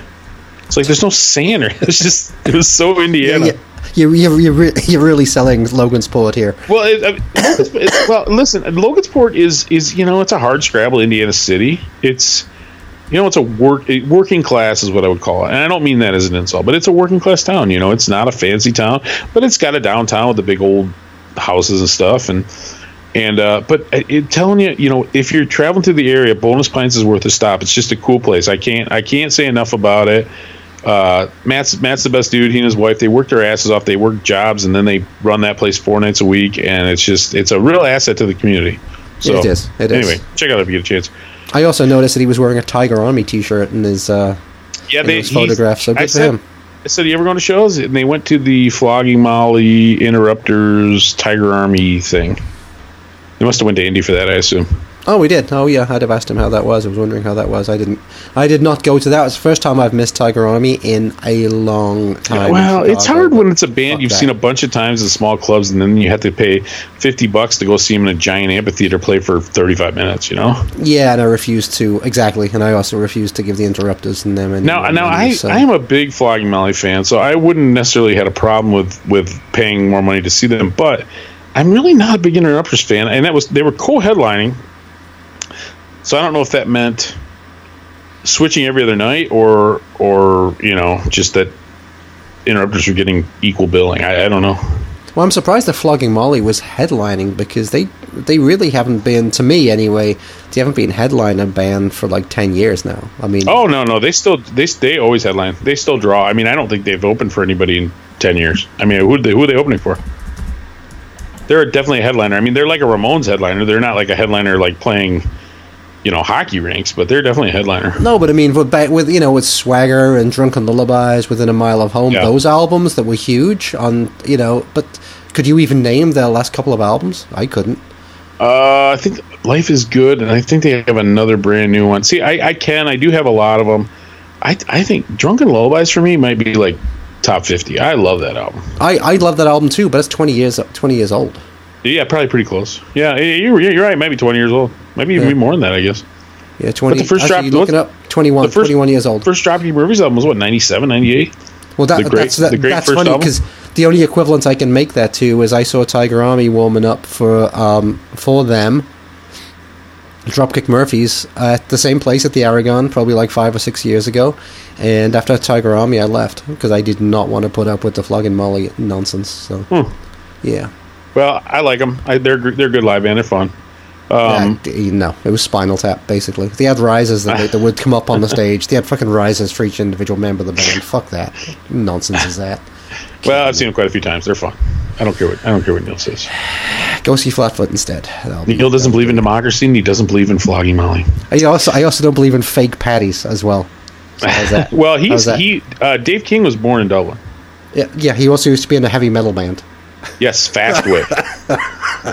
they were like, uh, if you thought Great White was good, then you'll probably like Fastway a little less. Fastway. Yeah, there you go. They had, they did a soundtrack for a movie called Trick or Treat, which is kind of this culty horror movie from the late '80s, maybe mid '80s. I don't remember. Uh, so yeah, so Saturday we we did we actually didn't have a plan. We didn't have rooms booked or anything, and we were kind of debating whether to go to Indy. So I would have actually loved to go. So so I told my wife she kind of dodged a bullet because we had this other couple with us who are Oh, more I was going to ask you about that. Who was that? I didn't recognize him in the photograph. Uh, just just some friends of ours. Yeah, you, you- we hang out with them all the time. We get along with them great. We travel. As a matter of fact, we're going to Carousel with them in December for their Why, why are you keeping him away from me? What is the deal with this, Tom? You're keeping him away from me on purpose. Dude, ma- maybe uh, when you come up in a couple weekends, we can make it happen. All right. Um, but uh, the uh, but yeah, so they're pretty, like I said, pretty clean cut. Now they did have a really good time with Life 56, but that was definitely not that they're seen, but I, but anyway, if they wouldn't have come, I probably would have went to Indy the next night because there was the punk rock night bill. Actually, the Friday night punk rock bill was our boys' uh, mobile death camp. We're Oh, playing, but right. the Saturday night bill. The Saturday night bill had uh, Voice of Addiction from Chicago, who were on tour, and Jerk from Las Vegas, who were on tour. So it would have been kind of a fun show. But the melody, that's that's like a real punk rock show. That's not sit around a picnic table watch a Kel punk band play. You know, that's a real Right. punk Yeah. rock place. Yeah. And Jerk, Which- you played last time, of course. Jerk, you played with Sleepaway Yep, Jerk's Camp cool band. last From, time. from- yeah. They're from Las Vegas, but they are touring like maniacs. Matter of fact, uh, Mark from, from uh, DUI said they're real good dudes, so maybe at some point we can uh, have one of them on. I think I was supposed to see him open for Sloppy Seconds years ago in Vegas, but, you know, we should have played. Yeah, they're playing Liars Club next week, I believe, so I might go because I got nothing else going on in July, so I might actually go to that. Well, yeah. So, well, and you know, we felt bad about leaving for the weekend because you know we got a friend visiting in a couple weeks, and then we got to get the house ready and all that. So, I got I got two weeks, you know, to get the ceiling fan up. Week and a half. What for me? You mean? So, yeah, Get that ceiling fan up, you bastard! It's been like four exactly. years. It's been two, it's been two years. Two years. Don't exaggerate. It's been it sitting in a box. Is it Yeah, really only remember two we- years? we- Holy shit! we were sitting in the back, sweating like crazy. You went home. I reached. I sent my text message to my man uh, Jeff Bezos, and he uh, sent me this box, and I set it in the room I was going to put the ceiling fan up in, and it's been sitting there ever since. Good Probably the warranty's Right. expired. I haven't even put it up yet. Yeah, have to re- have to return it. But we uh, so on Saturday, so we actually decided to go to Fort Wayne, which is a nice little town about like Grand Rapids, but not quite as hip. Um, but uh, they're having like their downtown festival, like their big giant arts festival.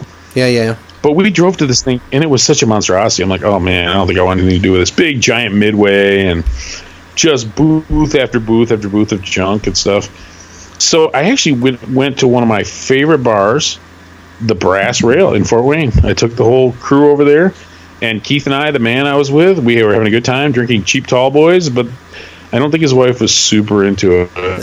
You know, Nice going like the. Sim- like the Simpsons. You know, I love the dank. I love sitting in a dark bar during the day. You walk out, you have to shield your eyes. I love Yep. that Yep.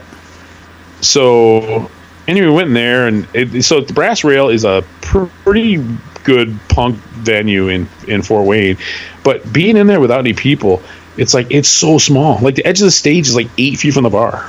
It's Yeah. like a and there's like an L shaped room to stand around the stage. But anyway, cool place. So we did some day drinking, day drinking over there, and there was this antique place next door on Broadway or whatever the street is. And I go in there, and they had a just a, there was a room in the back where the guy basically had a little record store set up in the back of this kind of funky antique shop. And man, he had a ton of good stuff. I actually bought some seven inches. I bought uh, the Effigies uh, VML series, which was the live one Oh from the yeah, 90s. yeah, yeah. Yeah, was that live from uh, Ba- uh, Fireside Bowl? Something acts. Something Oh, acts. Lounge Ax, Lounge Ax. Yeah, yeah, yeah. Lounge Yep. acts. Yeah, yeah. Yep. But but I know that goes for ten plus bucks on Discogs. I, I got it for five bucks. That's an unusual Um, thing for I know to that- have as well. and they're not particularly good sounding. I bought a different version of the Boris the Sprinkler 7 inch Drugs and Masturbation, which is sort of one of those funny ones where there's like 15 different color variants and stuff and all different covers. So I have Yeah, the, yeah, that's yeah. the third version of that I have. What else did I get? Got out of one other cool thing. Oh, I got the DOA single on Alternative Tentacles where they cover Tom Jones. It's not unusual. Oh, I love that song. The- I love the on original. the A side, I love the original anyway. You I can't remember what the B side is. Did, did I play that on one of our cover episodes? I feel like I might have played that on one of our cover episodes. I don't Or, uh, think. I don't. but we haven't so. done I that for a think I while. remember that. Yeah, we'll have to do another We one of those for sure. that. Yeah, I haven't done that for a while. Put a pin in that, Neil. Put a pin in Yeah. that. It's every every week. Just say put a pin in it, and never come back to anything. Yeah. Um, and uh, so yeah, it was it was pretty it was pretty cool. And then uh, So did your wife buy anything too? Because I, I know, I know your wife likes going to uh, thrift store. I mean, not thrift stores. Uh, to flea markets and stuff. you know, she. So she didn't buy anything there. They were not impressed with this place. For one thing, this back room where the records were, dude, was amazing. They had Richard Hell records and Misfits bootlegs. Tons of cool stuff back there. Honestly, Wow. Um, I could have spent hundreds of dollars back there. Honestly, they had some really good stuff. Yeah, yeah. Uh, but I but I got some good seven inches. You know, good good prices and you know condo. Got to fit them in the condo. And uh, my wife didn't buy anything. They didn't, they were not too impressed with this place, I don't think. And the, it was kind of dumpy. It just had great, like a room in the back with great records in it. Yeah, yeah. Um, and then we, uh, you know, we just we didn't really have anything to do in Fort Wayne, and that was probably a mistake. We probably should have gone to a ball game or had something. We just kind of bar hopped. We went to some real fancy places. We went to some holes in the wall, and you know that was pretty much our evening there. But we got up on Sunday and we went to this giant antiques place, and um, my wife bought this huge like Mediterranean painting that she's gonna put on our picture. It's a print, but it's really big. I mean, like almost as big as my TV. And she's gonna hang it out on the wall. It's like her happy place. It's like an oceanscape and like some mountains in the background. It's pretty. It's pretty cool. It's very stylized. Looks good. So she bought that. I bought. Um, when I was a kid, I used to go to my grandparents' house, Neil. yeah. and- this is going to get good, I can tell. Well, they had some records, you know, but they were like my aunts and uncles' records, you know. Yep. One of them I always listen to over and over again, and people my age will will uh, you you you won't think much of this, but because this album I think came on like eighty or seventy nine or something. REO Speedwagon Hi Infidelity. Listen to that over and over again on this with the headphones on my grandparents' stereo. But the other one was the Beach Boys Endless Summer Okay. which was a it was a compilation, but it came out in '74. I thought it was my mom's, but it wouldn't have been my mom's. It would have been like my aunt Candy's or something. I showed my mom that I bought it though, just to you have an, impress her. you- hold on a second. You have an impressed. Aunt Candy? Yes, she's a year younger than my mom, so she would have been. Wow. I don't know. Yes. Aunt Well, because the reason I say that I was born in '73, so my mom was not living at home in 1973. So, but yeah, so I, but the thing is, Neil, this thing was so mint. It's a double LP. The cover is really great shape. The vinyl looks like it's hard. Looks like it doesn't even been played, and it's still got the original poster Huh. Wow. from 1974. So yeah, I, I, I bought that. Paid 15 bucks for it, um, which maybe a little high for use, but it was nostalgia, you know. Well, with the with the poster and stuff, that's probably pretty unusual. Pretty much. Well, yeah, yeah. When you find a record that's got the original inserts from 40 years ago, I think this thing must just sat because it was just, like I said, the case, the cover, and everything. If you if you just pull it off on off the shelf, you get a lot of ring. There's no ring wear or anything. It's amazing. Yeah. So anyway, that's that's what I bought, and she bought this giant giant picture that we're gonna have to hang up at some point. So anyway, Well, uh, all right. oh, so, talking of giant pictures, I'll get to that in a second. So I'm going to play a song by um, yes. San Francisco punk band from 1999. This is a band called the Workin' the Workin' Stiffs. Have you ever heard? Hmm. Oh of the yeah, Workin' remember the Stiffs? working Yeah. stiffs? Okay. So this is off. Uh, I don't know what's their only album, but anyway, this is off the only album I have by them. Um, it's got a like a tattoo, kind of to anchor and shit on the cover. I don't I don't know what it's called to be honest. Hmm. Can't go wrong with that. But uh, this song is called "New Cash Cow," and it's about uh, I guess the all the like new fake punk stuff that was coming out in the '90s. So anyway, yeah, here it is: "Working Stiffs," "New Cash Cow."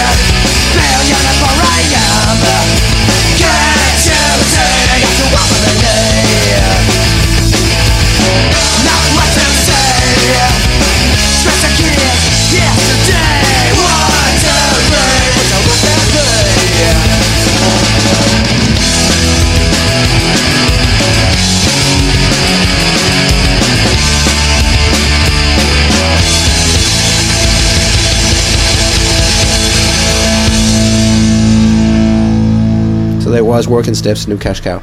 Um, so so so your wife bought a, a big like Mediterranean picture, huh? Mm-hmm. Like a seascape kind of thing. How you, is it framed, or are you gonna have to frame it? It's framed, yes. I And think she might like. I think she might like do something with it. I like it. I think it's nice. Good. Okay. We're all about trying to create a relaxing environment inside our inside our home because when we're all screaming at each other, it's nice if you can look at a, you know, a picture of something takes you away. Well, you can you remember how my apartment in Skokie was, right? I have all my old punk posters up. I, it's basically like a dorm room from when I was Yeah, eighteen or something. So, I'm trying to replicate that here now where I live, except the It's walls like are bigger. second. You're having your second childhood. Dude, I'm not. I'm never changing. So that's that's what this is, right? Punks till I die, baby.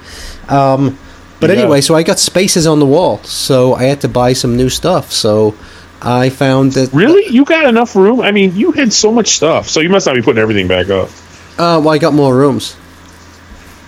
I suppose, but you know, you like, you just gonna you're just gonna put your footprint over the whole house, huh? Uh, yeah, kinda. hey, whatever, whatever works for you.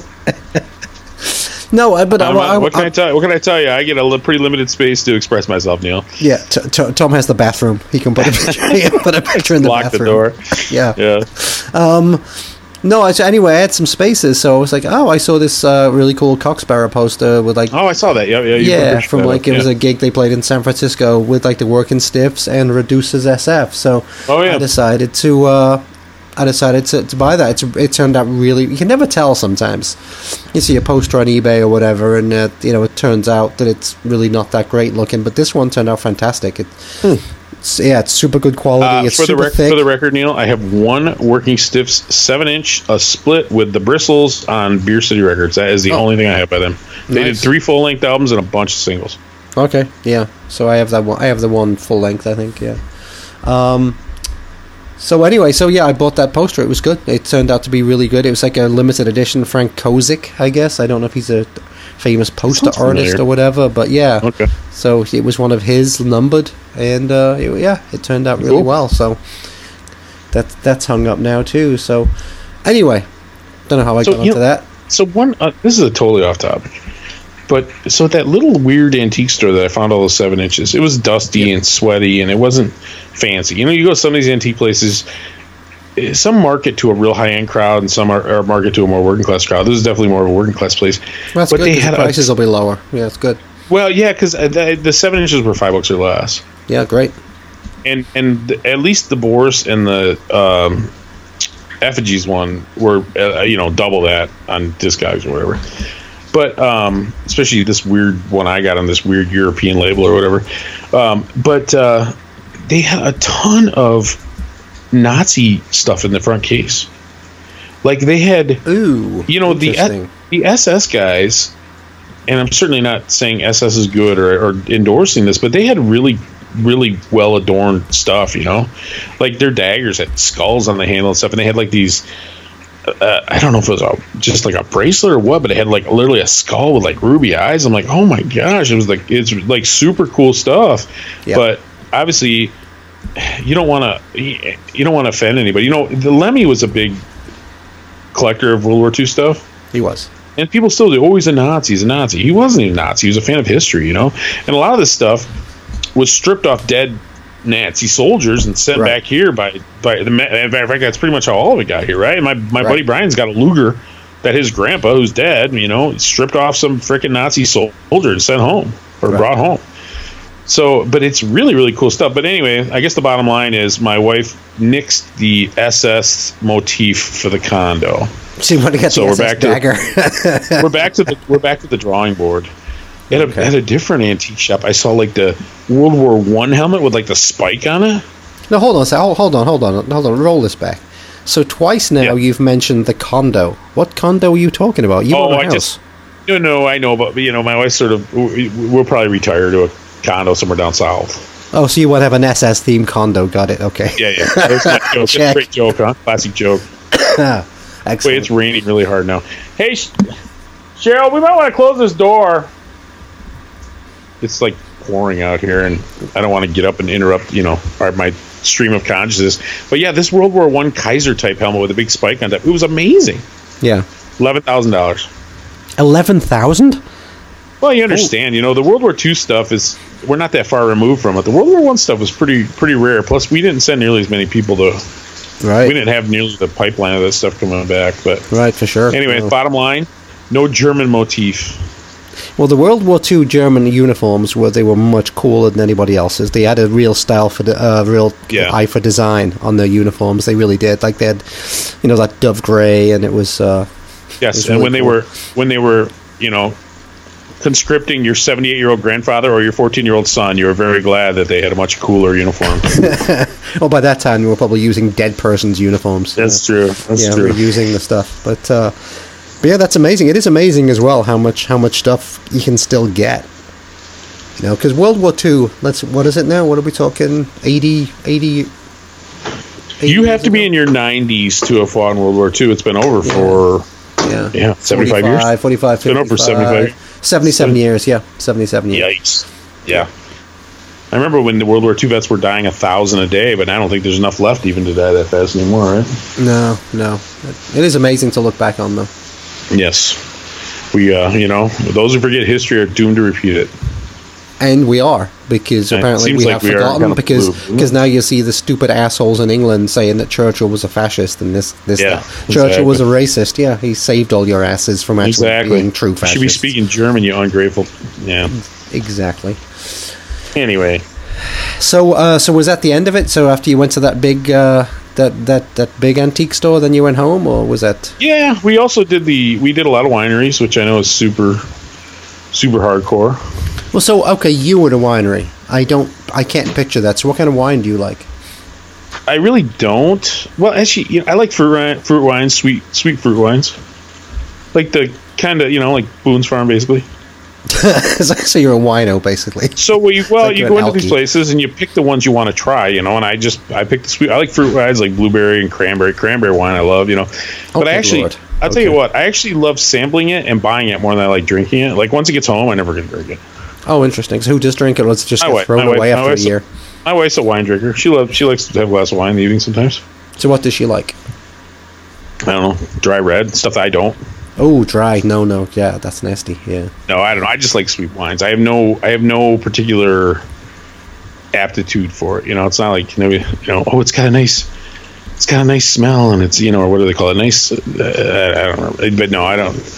But it's fun to go to those places and try some wine and buy a couple bottles and yeah. Well, that's nice of you though, because I mean, you it's dragging her around all these record stores. Well, listen, we need shit, to have so things. You need to have things you enjoy together, right? Yeah. Drinking, I guess. Is the thing. Good man. Yes. Good answer. Yes. Anyway, I don't remember what we were talking about now. Well, we were talking about you and the end of your little, your little. Yeah, yeah. So anyway, that was that was yeah, that was my weekend. It was it was very nice, very fun. yeah. No, that's good. That's we didn't tell the managed to get kids. We didn't tell the kids we were leaving in advance because you know my kids are. My kids are not like young kids. You're afraid to leave a home alone now. Now they're of the age where you're afraid to leave them home because they get in trouble. Right. So yeah, we did, yeah. did your son throw a party or anything like I that don't for him and his think rowdy so. friends? He's a working stiff now. You know. Is he? Yeah, he's out of school. He's he's a working stiff, and he uh, works at Target. Oh, he does. Holy shit! Makes like Good makes like as much money as I did when I had like three kids. isn't that isn't that scary? That's and really upsetting. he, yeah. uh, yeah, he uh, gives some tennis lessons. He uh, he's he's he's a busy boy. Now, is he still going out with that young lady? He is. Oh, good for him. They're at the gym right now. I didn't call him a good boy. I called him a busy boy. There's a difference. Yeah. I was like, "You call him a good boy?" No.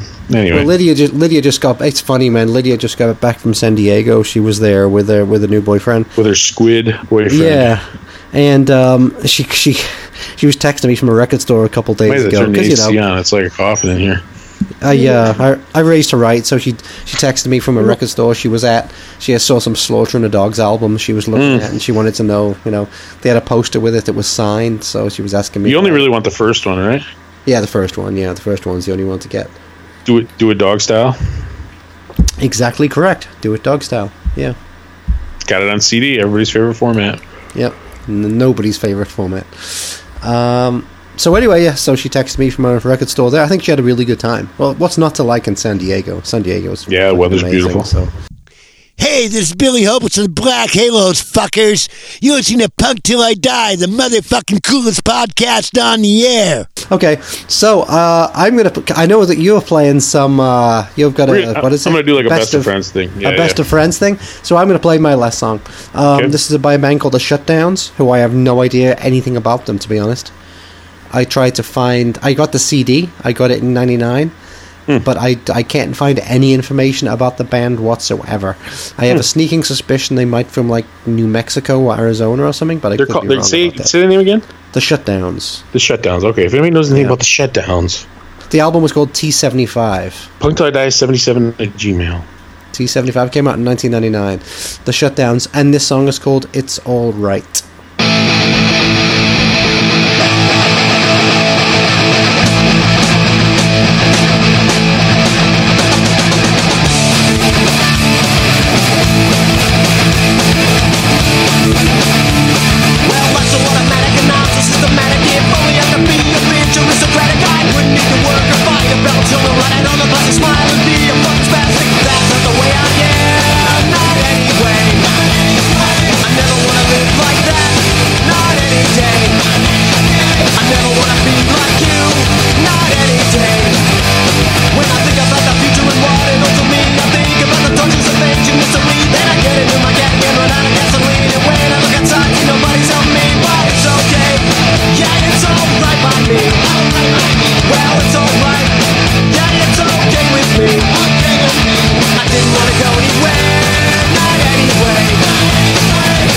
Anywhere I want to, yeah, any day.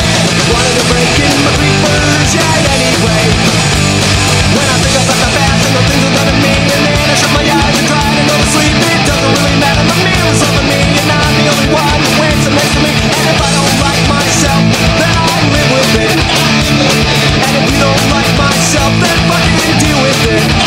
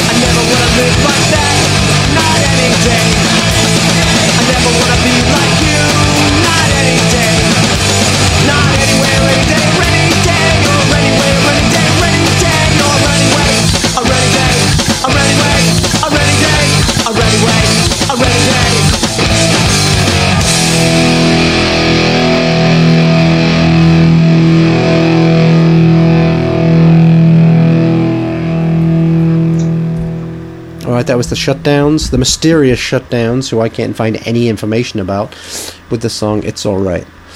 Um, and Tom, this, your your best of friends tonight, uh, Good Men Doing Nothing. Tell me a bit about them. I Well, first of all, let me see because I want I I, I, for, I forget now. I know we changed the intro up tonight, and sometimes we change our intro and outro out a little bit. yeah, it's fun. But- I, I, I do which. But uh, you know, well, you know, for for a year, for two years, we always had the Dead Boys opening, always had Seven Seconds closing. Um, but yeah, we've mixed it up a little bit. But we, I, I always forget to thank you know because I don't listen to every episode, so I always forget to thank the bands that we use the most often, and that would be the DUIs from Milwaukee, our dudes, drinking buddies Yep. from Milwaukee. Um, who with their with their great cover of Street Brats, Seventy Seven Fallen Angels. That was, that's generally our intro music, even though Neil mixes it up sometimes. And the pivots at the end with the song written specifically for us, the Punk Till I Die song. The mailman from the mailman from uh, uh, Iowa. yep. Thanks, guys. Yeah. Yes, we appreciate you. I, I, I, and we don't thank you enough. We don't thank all the people that do crap for us all the time enough. But anyway, yeah, thanks guys. Sexy baby, thanks. Welcome. Oh, my uh, boy! I said thanks to sexy baby, and my wife. perked She gave me the look. Do you call her sexy baby? Is that it? Oh my I god! I do now, I think- guess. I guess you do now. Yeah. yeah. But anyway, Well, so well yeah, I think I, I think I'll be coming up in a couple weeks. So you got that Yes. forward. That to look forward to. People, I'll be coming up when we do Yeah, a live show I'm from sure- Tom's Kitchen. I'm sure we'll do a show from my kitchen, and we'll go uh, have some adventures. I have some thoughts, and we'll uh, put our heads together and we'll do some fun stuff. Yeah, I do Uh, enjoy. I do enjoy day drinking at some of your like local uh, taverns. Yeah, there and, and you know uh, what? And town. if it's, the weather's real nice, maybe we can do a day. It sounds like you're going to be here for a couple days this time, or a few days, whatever you want to do. You stay as long as you want. I don't care. But we uh, maybe could have a little day where we just kind of chillax by the chillax by the pool or whatever. So yeah, it'll be good. that sounds good. It'll be good, man. That you can uh, drink drink some of my cheap lager. Uh, but anyway. Yes. So, we're- oh, so, so our last guest we had on was, uh, I mean, I assume that's going to go before this, but maybe I'm wrong. But Yep. No, we will. But we had uh, Jerry from Savage uh, Mountain Punk Art, Savage Mountain Punk Fest. Heck of a heck of a fun guy to have on. Actually, had a great history, and I like I said, at some point we might just have to go talk to him about growing up and growing up in that great New York scene that he grew up in. Um, but we talked about. It's kind of funny, actually. You know, I, I got to say, Neil, I'm partially responsible for this band being at uh, Savage Mountain Punk Fest because I'm friends with Chris in Baltimore. Um, and I told him I was coming all you know that close for the for the festival last year, and they were only like two hours away or an hour and a half away or something in Baltimore, two and a half hours or something. So like, hey, we'll come over and meet you. So he and his buddy Justin came over, and we got to hang out with them all weekend. Had a great time. And then I, of course, I saw Chris in Las Vegas again in uh, September. But uh, which is pretty weird, right? We live on not exactly opposite ends of the country, but it's pretty cool. We're able to get together and hang out. So um, so I don't think he was aware of the festival, but he came over and did it. And then they have like a like that play-in battle of the bands kind of thing. So they went and played at that, and I think they got like second place, and the first two bands got to play in the bill. So these guys Oh, are going to be yeah. So these guys are going to be on. So you're welcome, guys. But no, they've been they've, they've been great to us, and I I, I love these dudes. So the uh, it's funny because their first album, I I called it uh, like a slagger punk. You know, it was kind of acoustic driven. I know Chris is big into like guided by voices, but they've added like a second electric guitar with the acoustic, and they really it seems like they punked it up quite a bit.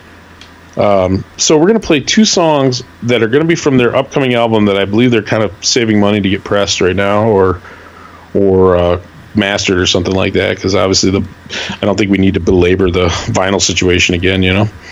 But uh, so actually, so one of these songs they made a video for. So Chris makes all these cool like laptop videos that are pretty darn entertaining and sort of hypnotic and probably have subliminal messages. You know, buy Good Men Doing Nothing records. Buy Good Men Doing Nothing records. S- smoke crack. You know, stuff like that. Whatever the message is, I don't know. But uh, so the first one has a video, and the second one is actually an exclusive. Neil, it's a new song. Ooh, a worldwide exclusive. Exactly. Never been released. So let me make sure I get the names entirely right. Because, you know, I like to screw those things up. I think the first one is called "Building a Better Rat Trap." That is brand new. It's called Building a Better Rat Trap. This is brand new uh, from the upcoming album. And I also know that Chris wrote us a theme song too. I don't know if and when that'll ever get recorded, but anyway, could be coming. that would be good if they do that. And uh, we can never have too many theme songs. We can never have too many songs in our honor, right, Neil? We'll accept all songs in our honor as long as they're not ska. Yeah, exactly, exactly. Um, and the, the, second, one they have a video for it's called "I'll Be Your Commie." "I'll Be Your Commie." Yeah, what is this? Uh, yeah, yeah, okay. Well, uh, So at some point, I wouldn't be surprised if we have Chris and Justin or both of them on at some point. Chris is a funny guy, Justin too. They're funny, funny dudes, good dudes. Uh, Justin is real active on the Facebook group. He posts posts pictures of records he's listening to, and he's always commenting. So, and Justin- I believe their album is going to be called "Keep Your Friends Close and Your Enablers Closer." Oh, there you go. Any idea when that's coming out, Tom? I don't, I don't know. Okay. But anyway, yeah. So anyway, these are our buddies, good men doing nothing. Um, I'm sure we'll when the when the record comes out, I'm sure we'll do more. Or I, I don't know. I'm trying to figure out a way to do something maybe remotely where if if you or I are somewhere separate, we could still find a way to record with a guest if the guest is only with one of us. So that's something we need. Something we'll kind of work on maybe because Okay. there's a lot of times where you or I could do it from home while the other one's out doing something in the field. So we'll see. We'll see. We'll see. Well, that maybe I don't know. Somebody explain technology to me. Maybe we can make that work. I'm sure But- we can. Anyway, unless unless I can talk to you into jumping on the train and meeting us out there. But uh, anyway, yeah, this is good men doing nothing. These are this is building a better rat trap, and and they're finally on social. They are on social media. These guys. They weren't forever, but and the second one is I'll be your Commie. And building a better rat trap is a Punk Die exclusive. Life won't wait, but I avoid mirrors. Cause you're a creep so crated, there's nothing that's clearer. Nobody cares if you're alone or that picture's on your phone.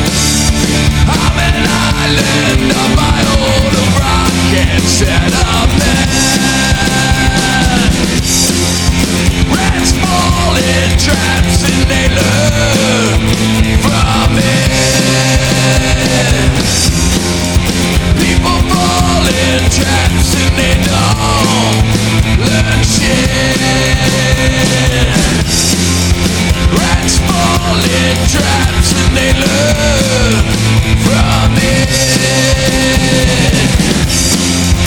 People fall in traps and they don't learn shit.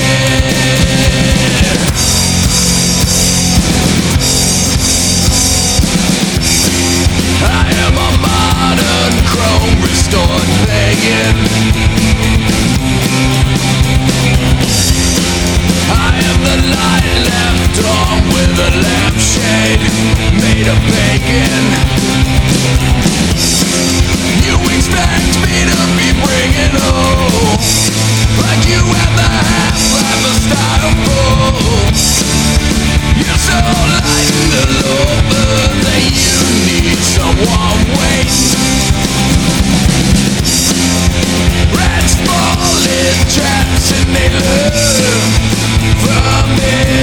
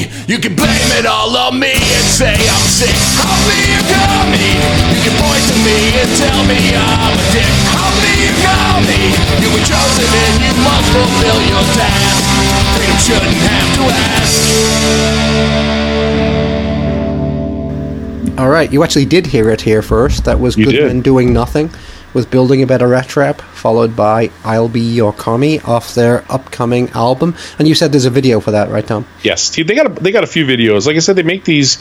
It's amazing with technology. If you're patient enough, you can make a pretty cool video yourself. You know. So, and what is the, the the phrase "good men doing nothing"? You know where that comes from, right? I looked it up one time, but I, it was it's a famous quote. All it takes for evil to succeed is good men doing nothing, or something like that. Perfect. Yep, that's it. Yep. Exactly. I believe it was uh, Pee Wee Herman that said that. Which actually ties back into what I was saying about the voting thing earlier on. There you go. Right? There you go. Holy I shit! guess. Does that does that come full circle? Wow, full circle. Yeah, yeah, that was good. Well, I don't think we can end on a higher note than that.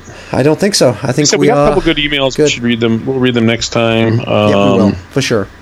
Keep them, keep them coming in, people. Too. I We'll mean, still keep, keep teasing you about episode uh, about episode twenty eight. Keep keep keep teasing you about it. Someday we'll talk about it.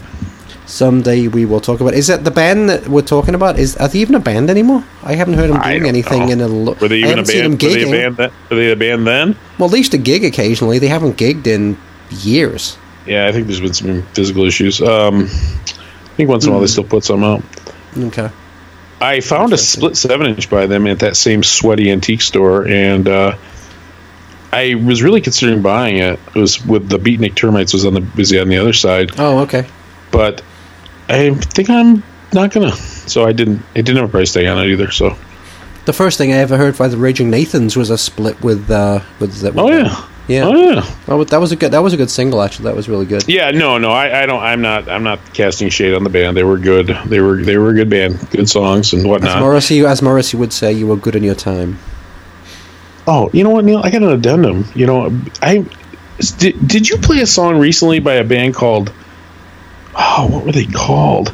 I just uh, I got a. I, I hadn't done anything for New Noise for a long time, and I got a. Hey, you want to do a news piece? Oh, sure. And it was Ed Banger and the Nosebleeds. Did you play them recently? Holy shit! I haven't heard that name. so in- you well, didn't. I have, you didn't play them recently because I no, I remember haven't. I, about I've, something. I've never played Ed Banger. No, no. Okay, did we talk about it on the podcast, or was it in our private conversation? I can't even tell the difference anymore.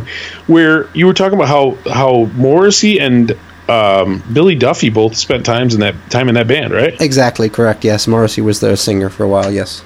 Well, they have a new album coming out, so Well, as far I'm as working- I know, Ed Banger I'm working on a um, was. piece for it. As far as I know, Ed Banger changed sex and is now known as yes, Ted, it is Ted not. There's, there's there's still Ed Banger, but yes, it's Edwina now. Yeah, Ed Weiner. Yeah. I think we could probably get her on, but I don't know that I'm mature enough for that. Well, I've got their very first single. Never been to no music school, so we could certainly good do that, stuff? I guess. Yeah, it's, I mean it's typical '77 punk stuff. Yeah, Manchester, Hmm. Manchester band. Yeah, Listen, Neil. I mean, it's so funny, right? Because you say typical '77 punk stuff, and but you know, if only there was more of that, right? Oh, we talk about it so fuck yes. cavalierly, but it's literally better Yeah. Mm-hmm. than everything coming out. To, not everything, but better than the vast majority of the stuff coming out today, with the exception of the covert flops with Riff Randall. You're welcome. apparently, apparently, Machine Machine Gun Kelly, who I keep seeing ad Oh, for, yeah, yeah. every five Him and- him seconds and- for his new movie. Or him and uh, documentary. Avril, uh, him and him and Avril, Avril Lavigne saving the saving the genre. Exactly. Yeah. And All right. Sum 41. Brilliant. All On that they're, sa- they're that trying low to save note- it. They're trying to save it. We're trying to kill it. Yeah. All right. Anyway, I, th- I think we should check out. What do you think? thanks for listening. Most people have already checked out, Neil. Okay. Well, thanks for listening. Thanks for Yes. sticking with us, even though the quality, the the uh, quality of the call wasn't that great today. I've been fading in, Tom's been fading in at some point. So, Hmm. but thanks for sticking with us. I think it was entertaining, I don't know if that I didn't know if that was the technology or because you were you know you're literally dying. and it was your cheap ass T-Mobile fucking Comcast. fucking Oh, internet fine, I'll call and yell at the Indian lady some more, make her stutter. Yeah, yell at the call back and yell at the Indian lady, and when you do, I want you to record it. Hello, my Hello, name is, my name is. Janet. My name is Jim. How can I help you? Yeah, you're Jim. All right. All right. ah, They're just doing their job, Neil. They're just Yep. doing their job. They didn't make the thing. Their brother-in-law did that over at the T-Mobile hotspot factory. Hello, my name is Steven. I will be your internet.